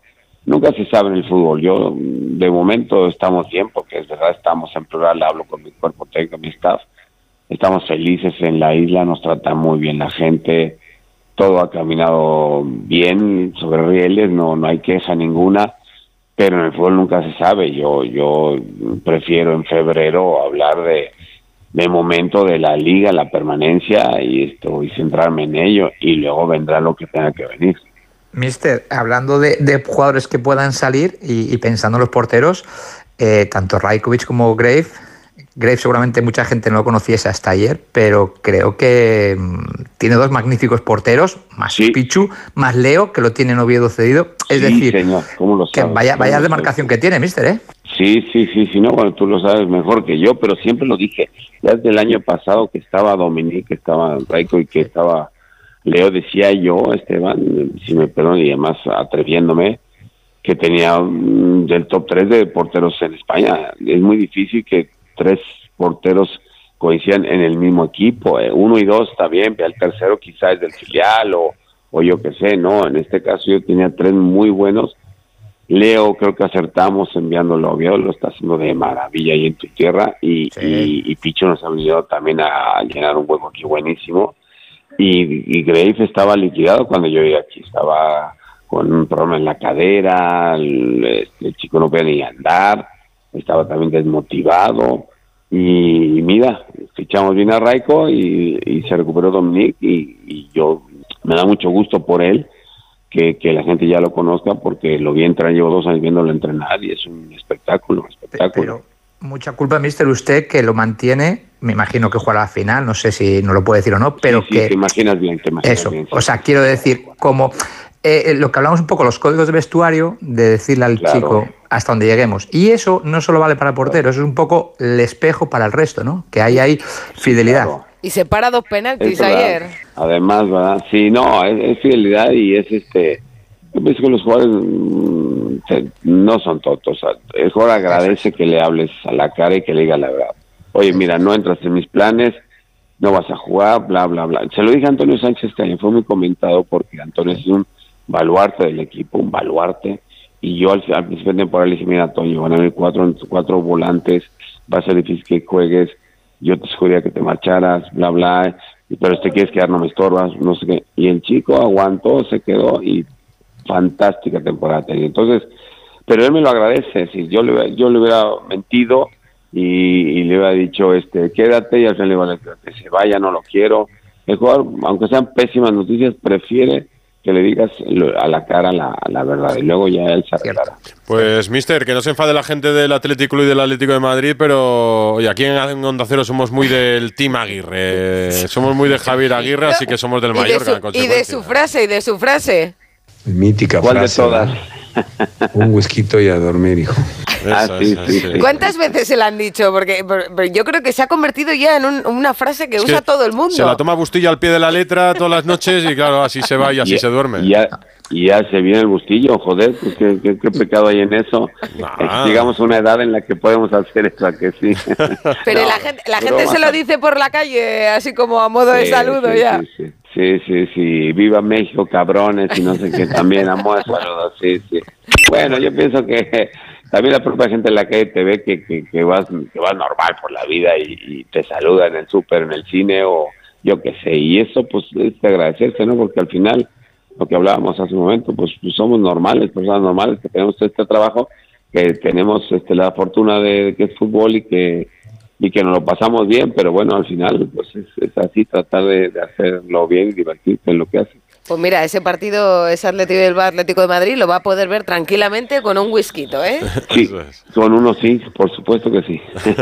Abrazo, mister, muchas gracias. Oye, Igualmente, un podemos, a todos. pero noches. vamos a pedirle una canción. Nosotros terminamos el programa siempre Ah. en Radio Estadio Noche con una canción. Hoy nos gustaría que la eligiera Javier Aguirre. Yo, a mí me gusta mucho, la bueno, eh, a mi manera, eh, Frank Sinatra. Es, es muy bonita canción Bien. y refleja mucho que el, el final de, de la carrera ya se va acercando. Buen, el, bien. Uy, el final, pues sí, está, está, está en forma, está en forma. Sí, en su son prime, 60 en su prime. Son 65 años, ya estoy este, prejubilado casi. Casi, casi. Adiós, mister. Un abrazo, Un abrazo, muchas gracias. Gracias, Paco. Un abrazo.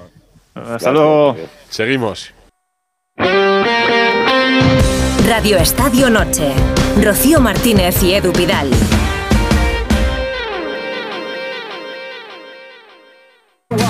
Hola, buenas tardes, Radio Estadio. Hola. os digo que el Barça va a ganar la Liga, el Real Madrid la Champions y el Mallorca la, Cop- la Copa del Rey. Oye, Eh, bajan Almería, Celta y Mallorca. Oye, Todo esto me lo ha contado mi suegra. eso es moja. ¡Ah! ¡Su suegra! ¡Su suegra! Oye, hay que guardar, hay que guardar esto. Hay que guardar este sonido, no vaya a ser que ocurra. Hay que llamar a la suegra, la suegra bastantes más cosas que esta, a ver si... ¿Qué dice tu suegra, Ana? Mi suegra, yo a mi suegra solo puedo tener palabras de De agradecimiento. Siempre. Ni una sola crítica. Ni una. Vamos. Ni un solo una. enfado. Nada. Nada, nada. Aunque te lo guardes para ti. No, no, no, no, es que no. Pues yo seré, yo seré una bruja que vamos. No, no, no puedo, no puedo, no puedo. Es que tú tienes Puedo. pinta, Yo Susana, seré, de, vamos, de que yo- vas a ser una suegra. Que se preparen el niño y la niña. Yo, la ah, mía- tú como suegra. Ah, tú como suegra. No, no, mi suegra igual. Ah, ves, 12, ves, un ves, 12. La mía es buena también, Ana. ¿eh? Yo tengo buena suegra. Nada, eh, quiero decir que Jano no ha No, Menos mal que la calada. Jano no ha convencido a nuestros oyentes porque siguen pensando el 65% de nuestros votantes que el favorito para pasar mañana es el Atlético de Bilbao y además dicen que el Atlético de Madrid sin Griezmann no tiene ningún tipo de opción. Eh, Pues nos, Alfredo va- sí, nos vamos a Barcelona. Alfredo, ya ves que aquí en Radio Estadio Noche siempre sale algún tema así un poco que no tiene nada que ver con... Tu suegra bien, ¿no, Alfredo? Sí, sí. Siempre con ella bien. Perfecto, siempre, Bien. buena relación. Bien. ¿Y Deco qué tal? Pudiendo llevarnos bien, ¿no? claro, claro, sí, lo suyo. Son demasiados años aguantándome y aguantándolas. Pues, cuidado, cuidado, cuidado, terreno pantanoso. Esa es la conclusión. Vamos, vamos a Deco, vamos a Deco mejor. Sí, que también, también tiene que aguantar lo suyo, ¿no? Porque está ahora con, con el futuro entrenador del Barcelona, le están apretando por todos los lados a ver hacia dónde van los tiros. Y lo cierto es que hoy se le ha visto incluso comiendo con el representante de Haaland, o la representante, que es eh, Pimienta. la brasileña. Sí, Rafaela. Pimienta, junto con Maswell. Yo no sabía que Maswell estaba con ella. Maswell, el que fuera jugador del Barcelona, del Inter de Milán y del Ajax, que debe ser algo así como su mano derecha desde que falleciera eh, Mino Rayola, ¿no? Y es sorprendente porque es el representante de Haaland. Y no hay muchas más cosas que rascar en esa comida a la que no hemos tenido acceso del contenido, pero evidentemente eh, no sé si es un órdago del Barcelona o una respuesta al interés por Mbappé o al casi seguro acuerdo de Mbappé por el Real Madrid, pero lo cierto es que el único contrapeso a Mbappé es Haaland. Eh, evidentemente tiene contrato en vigor con el Manchester City, es muy difícil, muy difícil sacarle de allí y el Barcelona no está para, para pagar las cantidades, me parece que son 175 Otra millones de palanca, euros. Y esa no tiene que ser una palanca buena, ¿eh? de- un palancón, ¿no? o un palancanazo. Además, creo, creo que el primer año no tiene cláusula y es el al siguiente, en el 2025. 175 millones de euros, habría que llegar a un acuerdo con el City y también pagarle al futbolista una ficha importante. No sé, no sé si es que el Barcelona este verano va a tirar la casa por la ventana, pero desde luego ha, ha sorprendido a propios y extraños que Deco comiera con eh, Rafaela Pimienta. Así que vamos a. Pero vamos lleva, igual lleva a otros jugadores, Alfredo. Sí, y lleva a se Matías están interesando por otros. Pero yo he estado mirándolos y tampoco veo ninguno, ninguno importante que pueda vincularse o que tenga el, el- el carácter ni siquiera de entrenadores. ¿eh? No he visto a nadie que pudiera vincular al, al Barcelona más allá que el propio Haaland, pero como bien dices, evidentemente tienen, entre comillas, una cuadra amplia y a lo mejor hay algo de por sí. Bastante tiene Kerodeco con el tema entrenador ahora mismo. Hombre, pero ha dicho que no descarta, no descarta la continuidad de Xavi. Bueno, e- es un tema que os recordaréis que os comenté yo hace un tiempo. De hecho, eh, el vicepresidente Rafa Yuste nos, nos dijo, eh, me dijo personalmente que a él le encantaría tratar de convencerle para que siguiera. Yo creo que este run run de aquí a final de temporada va a ocurrir de la siguiente manera. Cada tres partidos o cuatro que gane el Barça, la gente pedirá que Xavi se quede. A los dos o tres partidos que pierde el Barcelona y se aleje del- de la Champions, la gente dirá menos mal que se va a final de temporada. Así que yo creo que nos toca esto. Eh, en cuanto que haya una racha buena, la gente creerá que es lo mejor.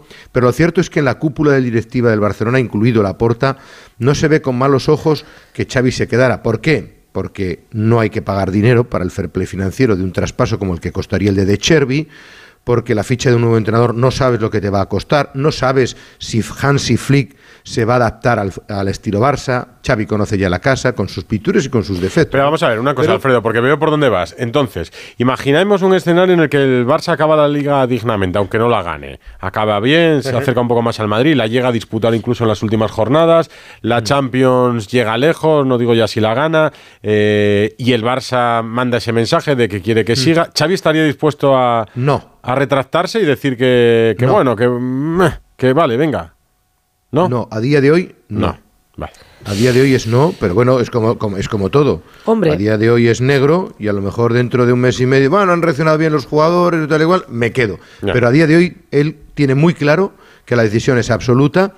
¿Sabes por qué? Porque también Xavi conoce el mundo del fútbol y que esto es muy cambiante. Pero este no de hoy, a lo mejor lo que dices tú, en, en, en mayo, si no han fichado un entrenador, a lo mejor se convierte en un sí. Es que no Pero podemos- A día de hoy es. No, claro, No, pueden podemos descubrir que el fútbol está loco porque Sí. ya lo sabíamos. No. ¿eh? ¿eh? Y es imposible saber qué va a pasar a menos que Xavi se retracte y diga, oye, o no, Parece siga que en no, sus ¿eh? 13 y diga, yo eh, no voy a continuar.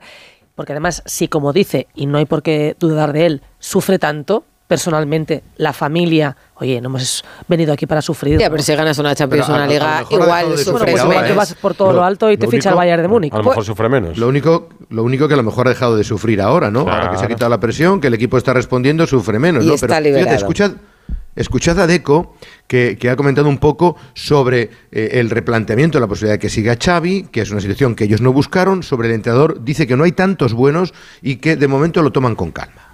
No, no, no, no diría que no podemos plantear, porque primero no tenemos nada contra Xavi, no estamos ni, no hemos sido el club ni dirección deportiva que ha tomado ninguna decisión. No planteamos porque esta posibilidad de, no, no hay. No, no, Entonces es que hablar de algo que, toda, que, no, que de momento no existe. Ahora, si esta posibilidad pasa a existir, y discutiremos en el momento. Y cuando yo eh, digo que no eh, estamos hablando del entrenador, es que no estamos tomando ninguna decisión sobre el entrenador porque creo que es pronto, porque hay mucha cosa por delante. Que sí, que no, pero que ya veremos. Eh, mañana más, Alfredo, gracias. Sí, solo te cuento rápidamente. Ya tenemos los precios del partido del Nápoles. Fíjate cómo está el mundo del fútbol. ¿Cómo necesita el Barcelona compensar los 30 millones de desviación que tiene? Barato, ¿no? presupuestaria? 279 euros la más cara, que es caro, casi 280, pero es que fíjate, la más barata, 144 euros. Me parece una auténtica barbaridad lo que va a cobrar el Barcelona para ese partido ante un Nápoles que, por cierto, hoy ha ganado 1-6 en la Liga Italiana. Parece No, imposible viendo lo que vimos en, en la ida, madre mía, que este equipo Sí, meta pero seis bueno, goles. Yo no me lo podía creer, sí, sí, van cayendo como, Pues como churros. A ver qué pasa dentro de. Venga, mañana os- mañana os cuento más Hasta cosas. luego. Gracias, Alfredo. Eh, Y hola, Fernando Burgos. hola, Fer- Hola. Estoy, estoy aquí, ¿no? Ah, Ah, ah, ahora sí. Me ¿Cómo está ya, 9 de la noche, sábado. ¿Cómo está Bellingham? Mal. No juega. ¿Cómo está Vinicius? Vinicius está muy bien, vamos. Está muy bien. Para, para viajar. Aunque repito, alguno quería que no viajara, pero va a viajar, va a viajar. A ver, lo de Bellingham es que no, no hay mucho más que, que decir, salvo milagro de. Un milagro sería recuperar la línea. Espera, espera, espera, espera, que se está cortando esto. Vaya por Dios. A ver, Vaya por Dios. ¿sería un milagro que Bellingham jugase en Jugara. Mestalla? Sí, 18 días, se lesionó el 10. Se lesionó el Pero 10 han pasado y de en- momento sigue 28. lesionado. A ver si lo acabamos. Eh, se lesionó el 10 y le queda y, y le queda, bueno, han pasado 18 días, eh, que es eh, un tiempo prudencial para una lesión como la que tuvo de alto grado en el tobillo izquierdo. En los 18 días no ha pisado césped prácticamente en uno. Lleva todos estos días sin entrenar con el grupo, solo haciendo trabajo de fisioterapia, gimnasio y mucha piscina. Eh, solo quedan dos entrenamientos y mañana vamos a salir totalmente de dudas. Si mañana no entrena con el grupo, con un entrenamiento no creo que pueda jugar en Mestalla. Si mañana entrena con el grupo y tiene buenas sensaciones después, eh, repito, de casi tres semanas, pues apurarán hasta, hasta el viernes. Eh, que no juegue Bellingham en Mestalla es un drama. Hombre, si ves los antecedentes esta temporada, pues no. Porque Bellingham se ha perdido ocho partidos, el Real Madrid ha ganado siete y empató solo el de Vallecas.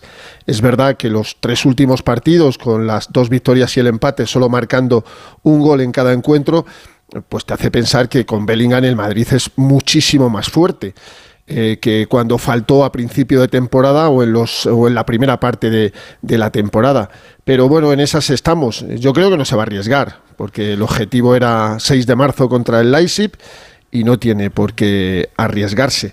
Yo creo que Ancelotti tiene algo en la manga para Mestalla, fíjate lo que os digo, yo creo Uy. que hay algo que Ancelotti va a trabajar para y está trabajando para, para Mestalla el, el próximo sábado y es jugar con un centrocampista más de lo que habitualmente hace. O sea, sacar a Chuamení, a Camavinga, a Kroos y a Valverde y arriba los dos meninos, eh, sin Bellingham, evidentemente. Mm, no suena mal. Eh, Menos dos. En Mestalla van a recibir a Vinicius después de lo del año pasado. A ver cómo lo reciben. Radio Estadio Noche. Rocío Martínez y Edu Pidal. Vamos a ir a Valencia. ¿Qué esperáis de lo del partido del sábado? El recibimiento a Vinicius, el partido caliente, más o menos. Bueno, la última es que ahora parece que en la declaración en el juzgado no dijo que fuera todo el estadio. Mm, Eso, eso contaba que los insultos le ofendieron, pero no que fuera todo el estadio. A mí me extrañaba porque él se dirige a una grada en concreto, él no señala todo el estadio. Bueno, se dirige a, unas personas concretamente. Exacto, de- de- sí, señalando, que, que eso nunca lo hemos visto, no señalar directamente a dos tipos de- del público. Fue Ancelotti el que lo dijo en rueda de prensa y luego se equivocó y rectificó. Va a ser un ambiente complicado, pero bueno, ojalá que sea la rivalidad normal y, y nada más, ¿no? Que no se acabe el partido en el minuto 10.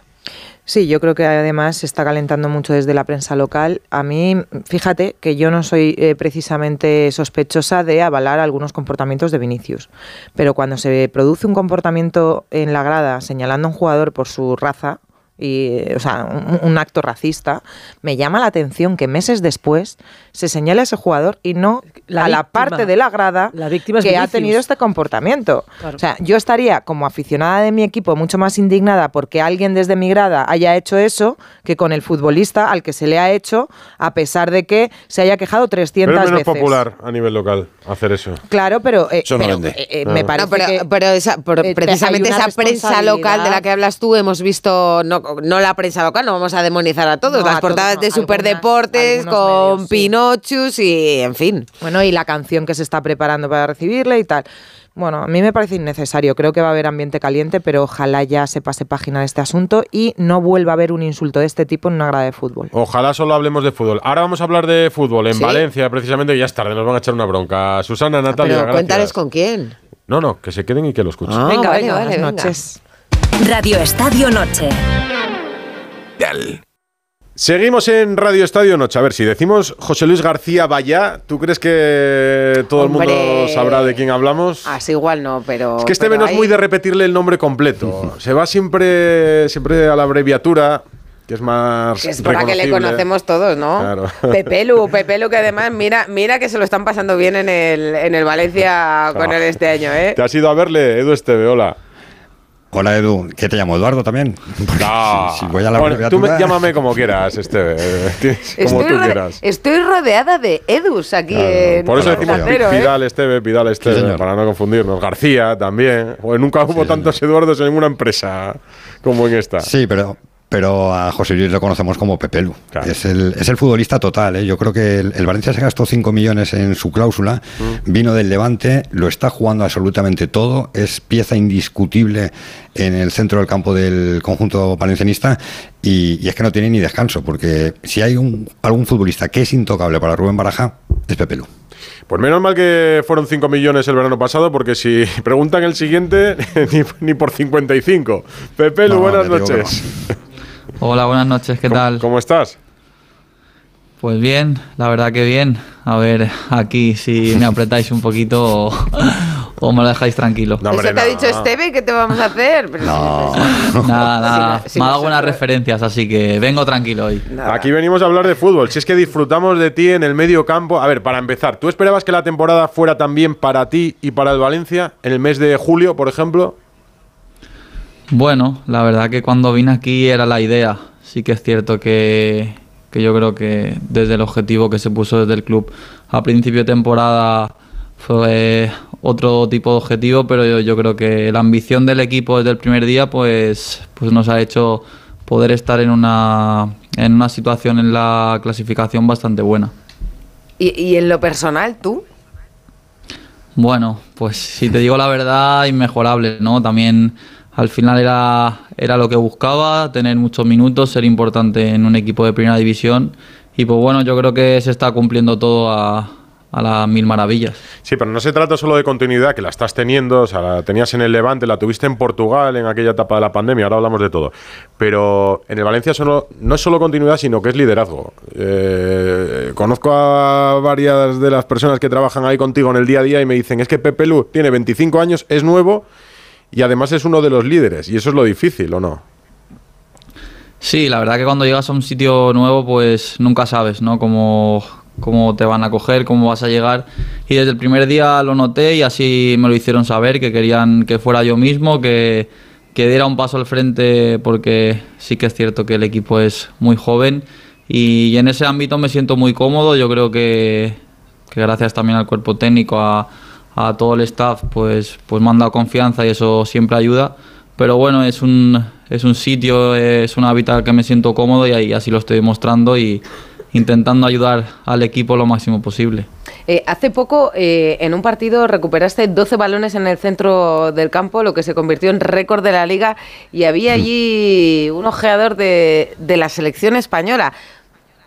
Aquí yo creo que Luis de la Fuente suele oír Radio Estadio Noche. Tenemos lista de la selección, la última ya antes de antes de la definitiva, así que oye, es tu momento, ¿eh? es tu momento para decirle a Luis de la Fuente qué tal tienes el verano.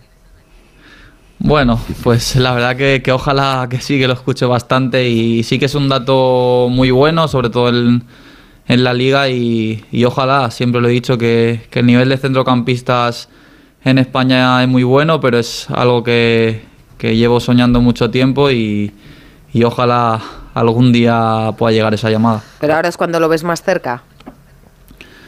Bueno, al final yo sé que el hacer las cosas bien en tu club, eh, estar en una buena situación en la clasificación y, y jugándolo todo, pues ayuda y sí que es cierto que, que en este momento me encuentro muy bien y como te digo, ojalá llegue pronto. Tiene, tiene 25 años, tú has sido internacional, ¿no? En, en inferiores. Sí, he ido bueno, Sub-21. a, a todas, a todas las categorías inferiores, conozco a, a Luis de la Fuente, coincido mucho con él y bueno, ojalá eso también sea, que tiene- ayude, tu- ayude- tu ayude teléfono lo algo. tiene, ¿no? O sea, Mi tu teléfono teléfono lo lo tiene. tiene. Ojalá eso, puede- a le ver puede si algún día... localizar. Sí. A ver si suena, ¿eh? A ver si, imagínate ver. que, que- ¿Qué harías? Si, si sonara, ¿qué harías? Bueno. Hola, Luis. La verdad que al, al principio pues me impactaría, pero, pero bueno, como te digo, pues disfrutarlo sobre todo si, si me llama y pues bueno, ¿por qué no? Siempre digo que, que haciendo las cosas bien en, en el club, pues esa llamada puede llegar. Yo creo, Rocío Edu, que le, le está dando motivos, ¿eh? porque yo creo que todos los partidos del Valencia, que Luis de la Fuente imagino que también la habrá seguido, los habrá visto, es que es un futbolista total. Yo, yo salvando la distancia, porque sé que mucha gente me dice, bueno, es que mm, me, me recuerda mucho a Xavi Alonso. O sea, por la manera de jugar en el campo, no es ni un 8 ni tampoco es un 6, tiene llegada, tiene golpeo de balón, tiene desplazamiento, mueve al equipo, es líder. Me recuerda mucho a ese perfil. No, no- no sé si No es- tú te ves así con ese No es perfil. mala comparación, ¿eh, Pepe Lu? La de Xavi Alonso.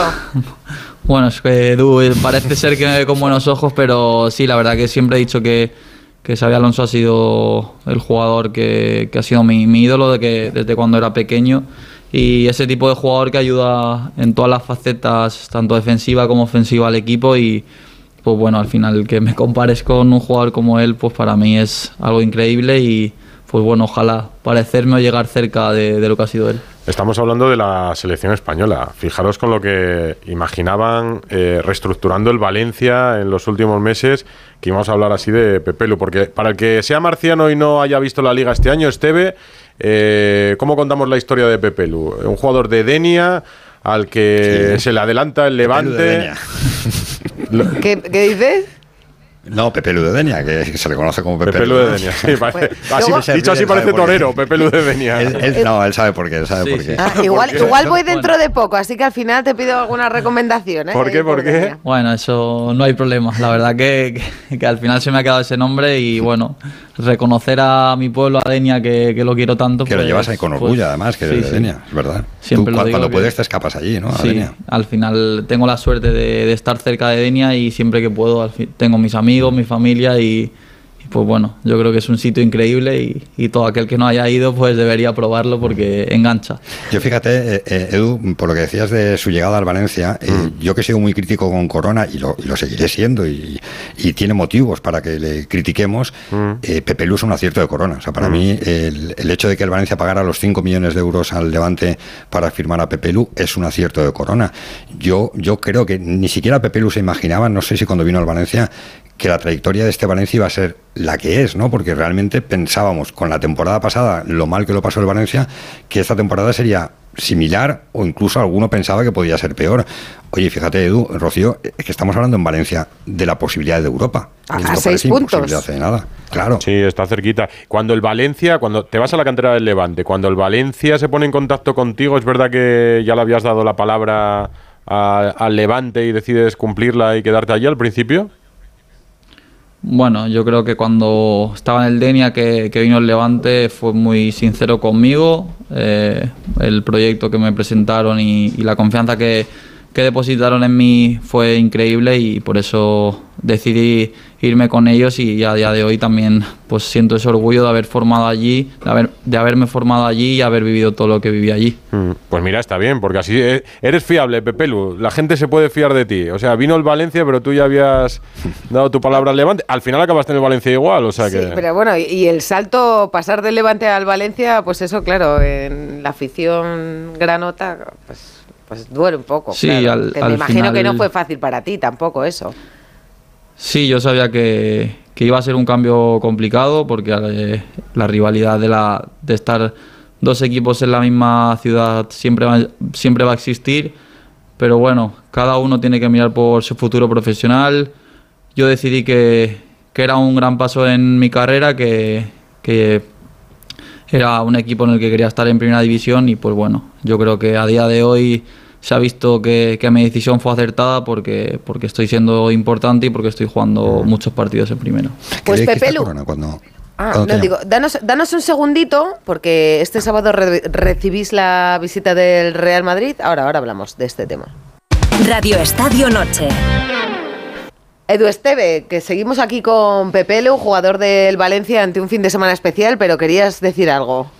No, le quería preguntar que, qué le dijiste cuando te llaman. Mm, Hemos hablado de cuando te llame Luis de la Fuente.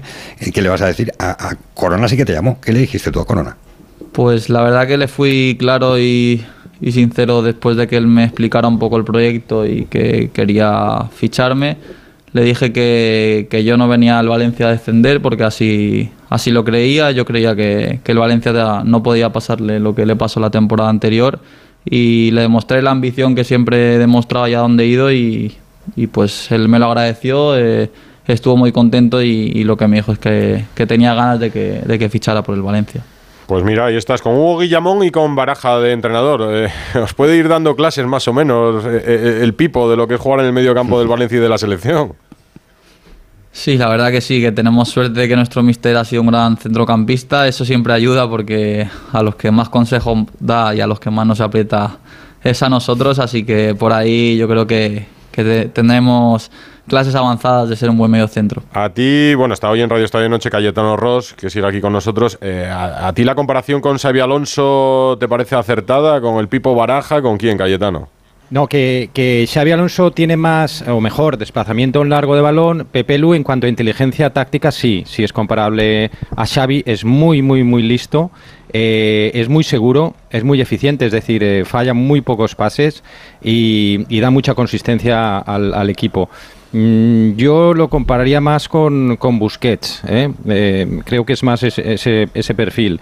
Y mm, después sí quería preguntarle, porque él el año pasado ya era un líder en el Levante con 23 años y destacó muchísimo. Yo la- el acierto de Corona es cierto, pero vamos, es que se veía a la legua que el Valencia necesitaba un medio centro defensivo y que él había destacado muchísimo en el Levante. Este fichaje yo, yo creo que lo veíamos muchísimos.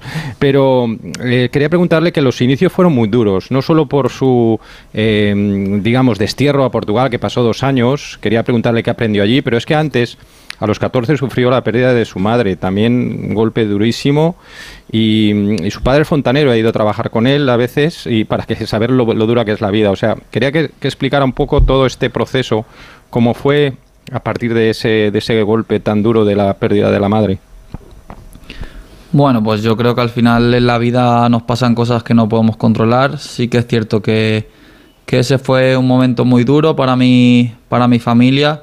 Yo creo que, que nos hizo que nos uniéramos mucho más en casa, porque al final tener esa pérdida fue algo muy trágico y, a día de hoy pues agradezco esa unión que, que cada día va más y yo creo que, que es lo, lo más importante, ¿no? Eh, porque siempre pueden pasar ese tipo de cosas, pero lo más importante es, es seguir hacia adelante, es acordarte mucho de, de esa persona y pues bueno, yo creo que a día de hoy pues se sentirá muy orgullosa de ver lo que estoy consiguiendo. Tu padre es fontanero, pero fue futbolista, jugó al fútbol. Sí, también no llego a tanto como yo, pero bueno, yo creo que eh, sobre la zona de toda la comarca en, en tercera división lo conocen bastante bien y pues bueno, él siempre me recuerda buenas anécdotas que ha vivido. Pero lo conocen porque, porque era le- leñero o algo, ¿o ¿no? La, la verdad que, que siempre me lo dice, que he salido totalmente contrario a, a cómo jugaba él, a su estilo de juego, pero bueno. ¿Por qué? ¿Por qué? Me dice, porque él le daba mucha leña, pegaba muchas patadas y, y bueno, en casa ahí tenemos la anécdota de que gracias a que salió diferente, pues igual he llegado a primera división.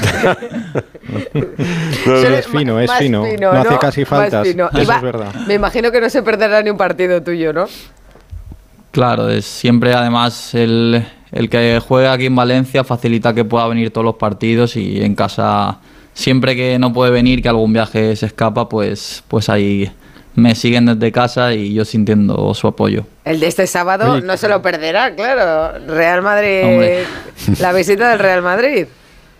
Claro, este fin de más todavía, ¿no? Es difícil perderse esos partidos y, y además que jugando aquí en Valencia con el ambiente, partidos pues que uno disfruta de ver, pues bueno, ojalá podamos ganar y seguro que lo disfruta mucho más. En el Valencia vivís con tranquilidad y- la semana, Pepe Lu. Eh, por la visita del Real Madrid y por todo lo que sí, estamos hablando en torno a Vinicius.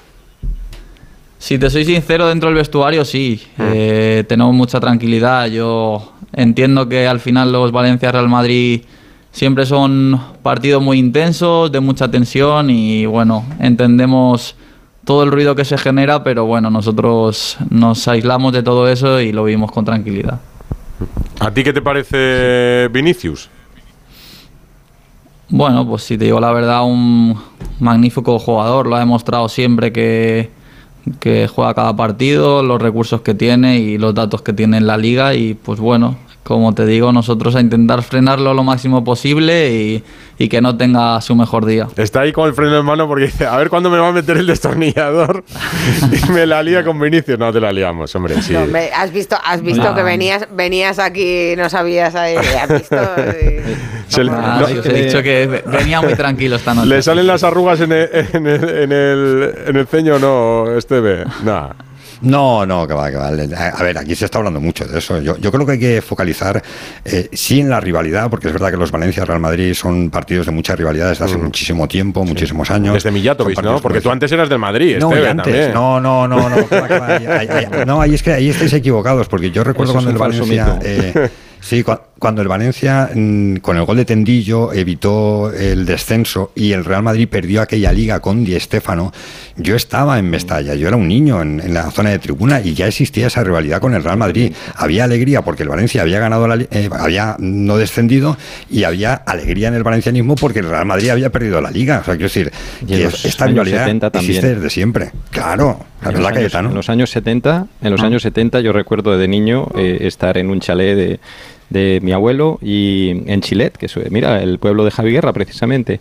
y, y allí pues estábamos oyendo por el transistor el, el- los Madrid-Valencia y era un partido, vamos, era el gran partido del año. Estábamos allí todos nerviosos alrededor del transistor a ver si el Valencia podía Sí, sí. rascar algo del Bernabéu. Qué, ve- Yo, le- qué si me veterano es esta gente, Pepe, los años 70, dices. Madre Sí, mía. sí. Sí, de lo que habla. ¿Has visto? No, Como si somos queréis, elegantes a- hasta para llamar mayor a la gente, Pepe, ya ves. No, si queréis vamos a los Ironague, que es más reciente. No, no, no, el 2004. Ibas a decir El Ross. penalti de Marchena No, no, no, era el transistor era como el fuego, ¿no? Nos reunimos, fíjate, sí, antiguos. Pero, pero no, que le quería preguntar, no sé, que tengo curiosidad, ¿cómo fue esa aventura de ese verano que le tocó trabajar de fontanero? Si, si se ve en un futuro eh, reparando tuberías y, y lo de, y lo de Portugal, ¿no? El Tondela y el Victoria de Guimaraes, que yo creo que eso le marcó y, y fue muy importante en su, en su progresión. Pues la verdad que eh, fue al acabar la temporada que venía de Portugal y, como mis amigos en Denia pues aún estaban trabajando y, tenía poco que hacer, pues me dijo que, estaba haciendo un trabajo, que, que igual necesitaba ayuda y nada, fue le dije, venga, pues yo te ayudo y nada, me fui con él y pues me sirvió de ver muchas cosas, ¿no? La realidad del día a día, todo lo que hace y, y pues bueno, la verdad, sí, si te digo la verdad, me, me apretó, me hizo ahí tirarme al suelo a ayudarle a poner tubo y bueno, eso es una anécdota que nos quedamos para, para nosotros dos. A ver, el medio campo del Valencia, por lo-. Yo, una última cosa, si me permitís, eh, porque el, el sábado va a haber homenaje a, a las víctimas, a Sí, los servicios vamos- de emergencia. Le íbamos, a, Claro. le íbamos a preguntar por eso, porque es el primer partido que, que Sí, juega el. Valencia después de ese incendio. Sí, yo creo que, que es algo que, que ha, surgido ahí del club y de gente de Valencia. Yo creo que es una iniciativa increíble porque después de, del trágico suceso que, que pasó el otro día en Valencia, pues yo creo que agradecerle a todas esas personas que, trabajaron en, en ayudar todo lo posible para que, que fuera que los daños fueran menores, pues, pues es algo que, que se tiene que valorar y estoy seguro de que en un partido que va a haber tanta repercusión, pues yo creo que, que la gente lo vea va a ser muy importante. Pues no le entretenemos más, que dicen Que que, es, muy, es muy estricto, fíjate qué horas son, y, y él dice, Pepe Lu, No, mucho, ya me, han- mucho. me han advertido, es muy estricto con los horarios, con la alimentación, con la recuperación. Sí, Me- sí. Metió las bicis en el vestuario y el agua fría para después de los partidos. Con 25 años se lo impone a los mayores de ¿sí? los... Sí, sí, sí, sí, sí. Creo sí, que... Sí, sí, creo que el agua fría el me régimen parece es un mérito estricto. tremendo, pero muy efectivo. No, muy que eres efectivo. disciplinado, Pepe Lu, sí, no, Sí, no sí. pasa nada por decirlo. que- Nada es se me casualidad. quedado- Se, se me ha quedado la fama de que metí la bici y el agua fría en el vestuario. ¿Y no la bueno, metiste Cada o vez somos más. Sí, sí, sí. Ah. Cada vez somos más en el equipo que, que llevamos esa rutina, pero bueno, me lo agradecen Hombre. y se lo toman a risa porque al día siguiente Estáis como se nuevos. encuentran mucho mejor. Así que No, y claro. todo lo Y que es como ven cómo juegas tú, Claro.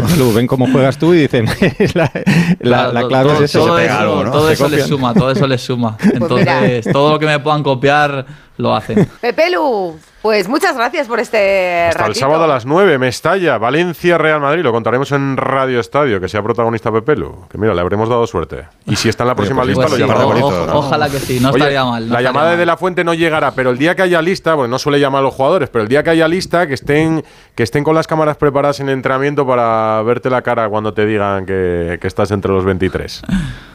Bueno, ojalá sea así, la verdad. Me acordaría de vosotros. Venga. Se le, se le pone una carita cuando, cuando Eh. dicen eso, Edu, se le pone una carita. Y a ti también, Edu, a ti también, que te Sí, alegraría. señor. Yo, hombre, muchísimo. Y, y además que creo que lo merece, ¿eh? de verdad que creo que lo merece porque está haciendo una temporada espectacular. Un abrazo. Un abrazo a los dos, chao. Un abrazo a todos, un chao. abrazo. Adiós. Y ya tenemos por aquí a Agustillo. Buenas noches. Hola. Y ya tenemos también eh, horarios para mañana de nuestras campeonas. Ya está anunciado salida del vuelo a Madrid a las 10 de la mañana. A las 12 y media tienen una visita institucional al Congreso. Después comen juntas y a las 5 y media de la tarde se inicia esa fiesta de las campeonas Palacio de Vistalegre, aquí en Madrid, cinco y media de la tarde. También hay fecha para el Granada-Valencia, partido que se Sí. debía haber disputado la pasada jornada, se suspendió por eh, las víctimas del incendio que asoló ese edificio de Valencia. El partido se jugará finalmente el jueves 4 de abril a las 8 de la tarde. Granada-Valencia, jueves 4 de abril. En la Youth League, el Real Madrid se ha clasificado para cuartos de final. Ha ganado 2-0 al Leipzig y se va a enfrentar en cuartos de final al Milán. Si gana el equipo italiano, pasarían a la Final Four. Renato Tapia, el jugador del Celta de Vigo, abandonó con molestias el, el partido contra el Cádiz en la última jornada. Tiene una rotura fibrilar y estará unas tres semanas de baja. Y hoy hemos conocido que la Fiscalía, ayer hablábamos de Miguel Ángel Ramírez y su posible implicación en un proceso de venta de material sanitario en Canarias, pues hoy hemos conocido que la Fiscalía sostiene que el presidente de la Unión Deportiva Las Palmas, Miguel Ángel Ramírez, ganó casi 7 millones de euros a través de una de sus sociedades al mediar en la provisión de suministros sanitarios al gobierno de Canarias duran- durante el estado de alarma. A fecha de hoy, la Fiscalía acusa a Ramírez de dos delitos fiscales consistentes en haber eludido el pago de impuestos por esas ganancias. Serían 1,45 millones en 2020 y 1,54 millones de euros en 2021 al no tributarlas como persona física vía IRPF, sino a través del impuesto de sociedades. El Burgos ha decidido expulsar de por vida al joven de 23 años acusado del homicidio del joven de Valladolid que falleció el pasado fin de semana tras recibir un puñetazo en una zona de copas de la capital burgalesa. Y hoy hemos vivido la cuenta atrás de los Juegos Paralímpicos. Ha habido un Media Day para echar esa cuenta atrás de los Juegos Paralímpicos y España tiene ya confirmada la presencia de 63 deportistas. En esos Juegos participarán unos 4.400 procedentes de 180 países y hoy ha estado el presidente del Consejo Superior de Deportes, Rodríguez Uribes, hablando con nuestros paralímpicos. Ha estado también allí Rafa Fernández y esperemos que esa cuenta atrás sea también satisfactoria para todos y veamos unos grandes Juegos eh, Paralímpicos para nuestra delegación. Pues muy bien, el Burgos. eh, bueno, todo el mundo sabe a estas alturas que aquello no fue además ninguna pelea entre, entre ultras, así que no queremos gente así, desde luego, en ningún estadio de fútbol. Os voy a contar una noticia. El desafío hoy ha anunciado su cartel Sorpréndenos. para la próxima temporada del desafío. ¿Estás tú? Está alguien de este programa. ¿Alguien de este programa? ¿Alguien de este programa? ¿O Segurola? No. No me pega mucho No. a mí el desafío, y seguro la- el Ortego Eh, tampoco. Espera, eh, eh, puede ser, si no es Segurola, tú no, ¿no? No, yo no. yo no sé. Está, por- está Brasero, mira. Tendremos que irnos por alguien VIP. Está Roberto Brasero. Os voy dando. eh, alguien VIP, pues alguien VIP. A ver, alguien VIP, esa pista es buena. Ana Rodríguez. Ana Rodríguez tampoco. Feliciano López, ojito, ¿eh? Con Brasero. Feliciano. Un saludo con el cordobés. las semanas, Con Victoria Federica, con Genoveva Casanova. Oye, cuando hablemos con él le preguntaremos, espero que no tenga vértigo, ¿eh? Porque Roberto Leal suele poner pruebas ahí de, de Eh, altura. Y le toca hacer la apnea y algún baile. La apnea. Bueno, vamos a tener Feliciano. Oh, no, rato. que bien nos lo vamos a pasar, que bien nos lo vamos a pasar. Que teníamos la, la canción que había, que había elegido Aguirre. Ah, verdad.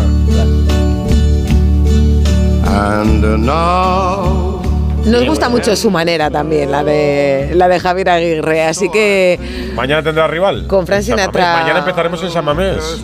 hombre, partidazo. ¿Un whisky y a dormir, Edu? Más o menos. Venga, hasta mañana. Chao. I'll state my case, of which I'm certain.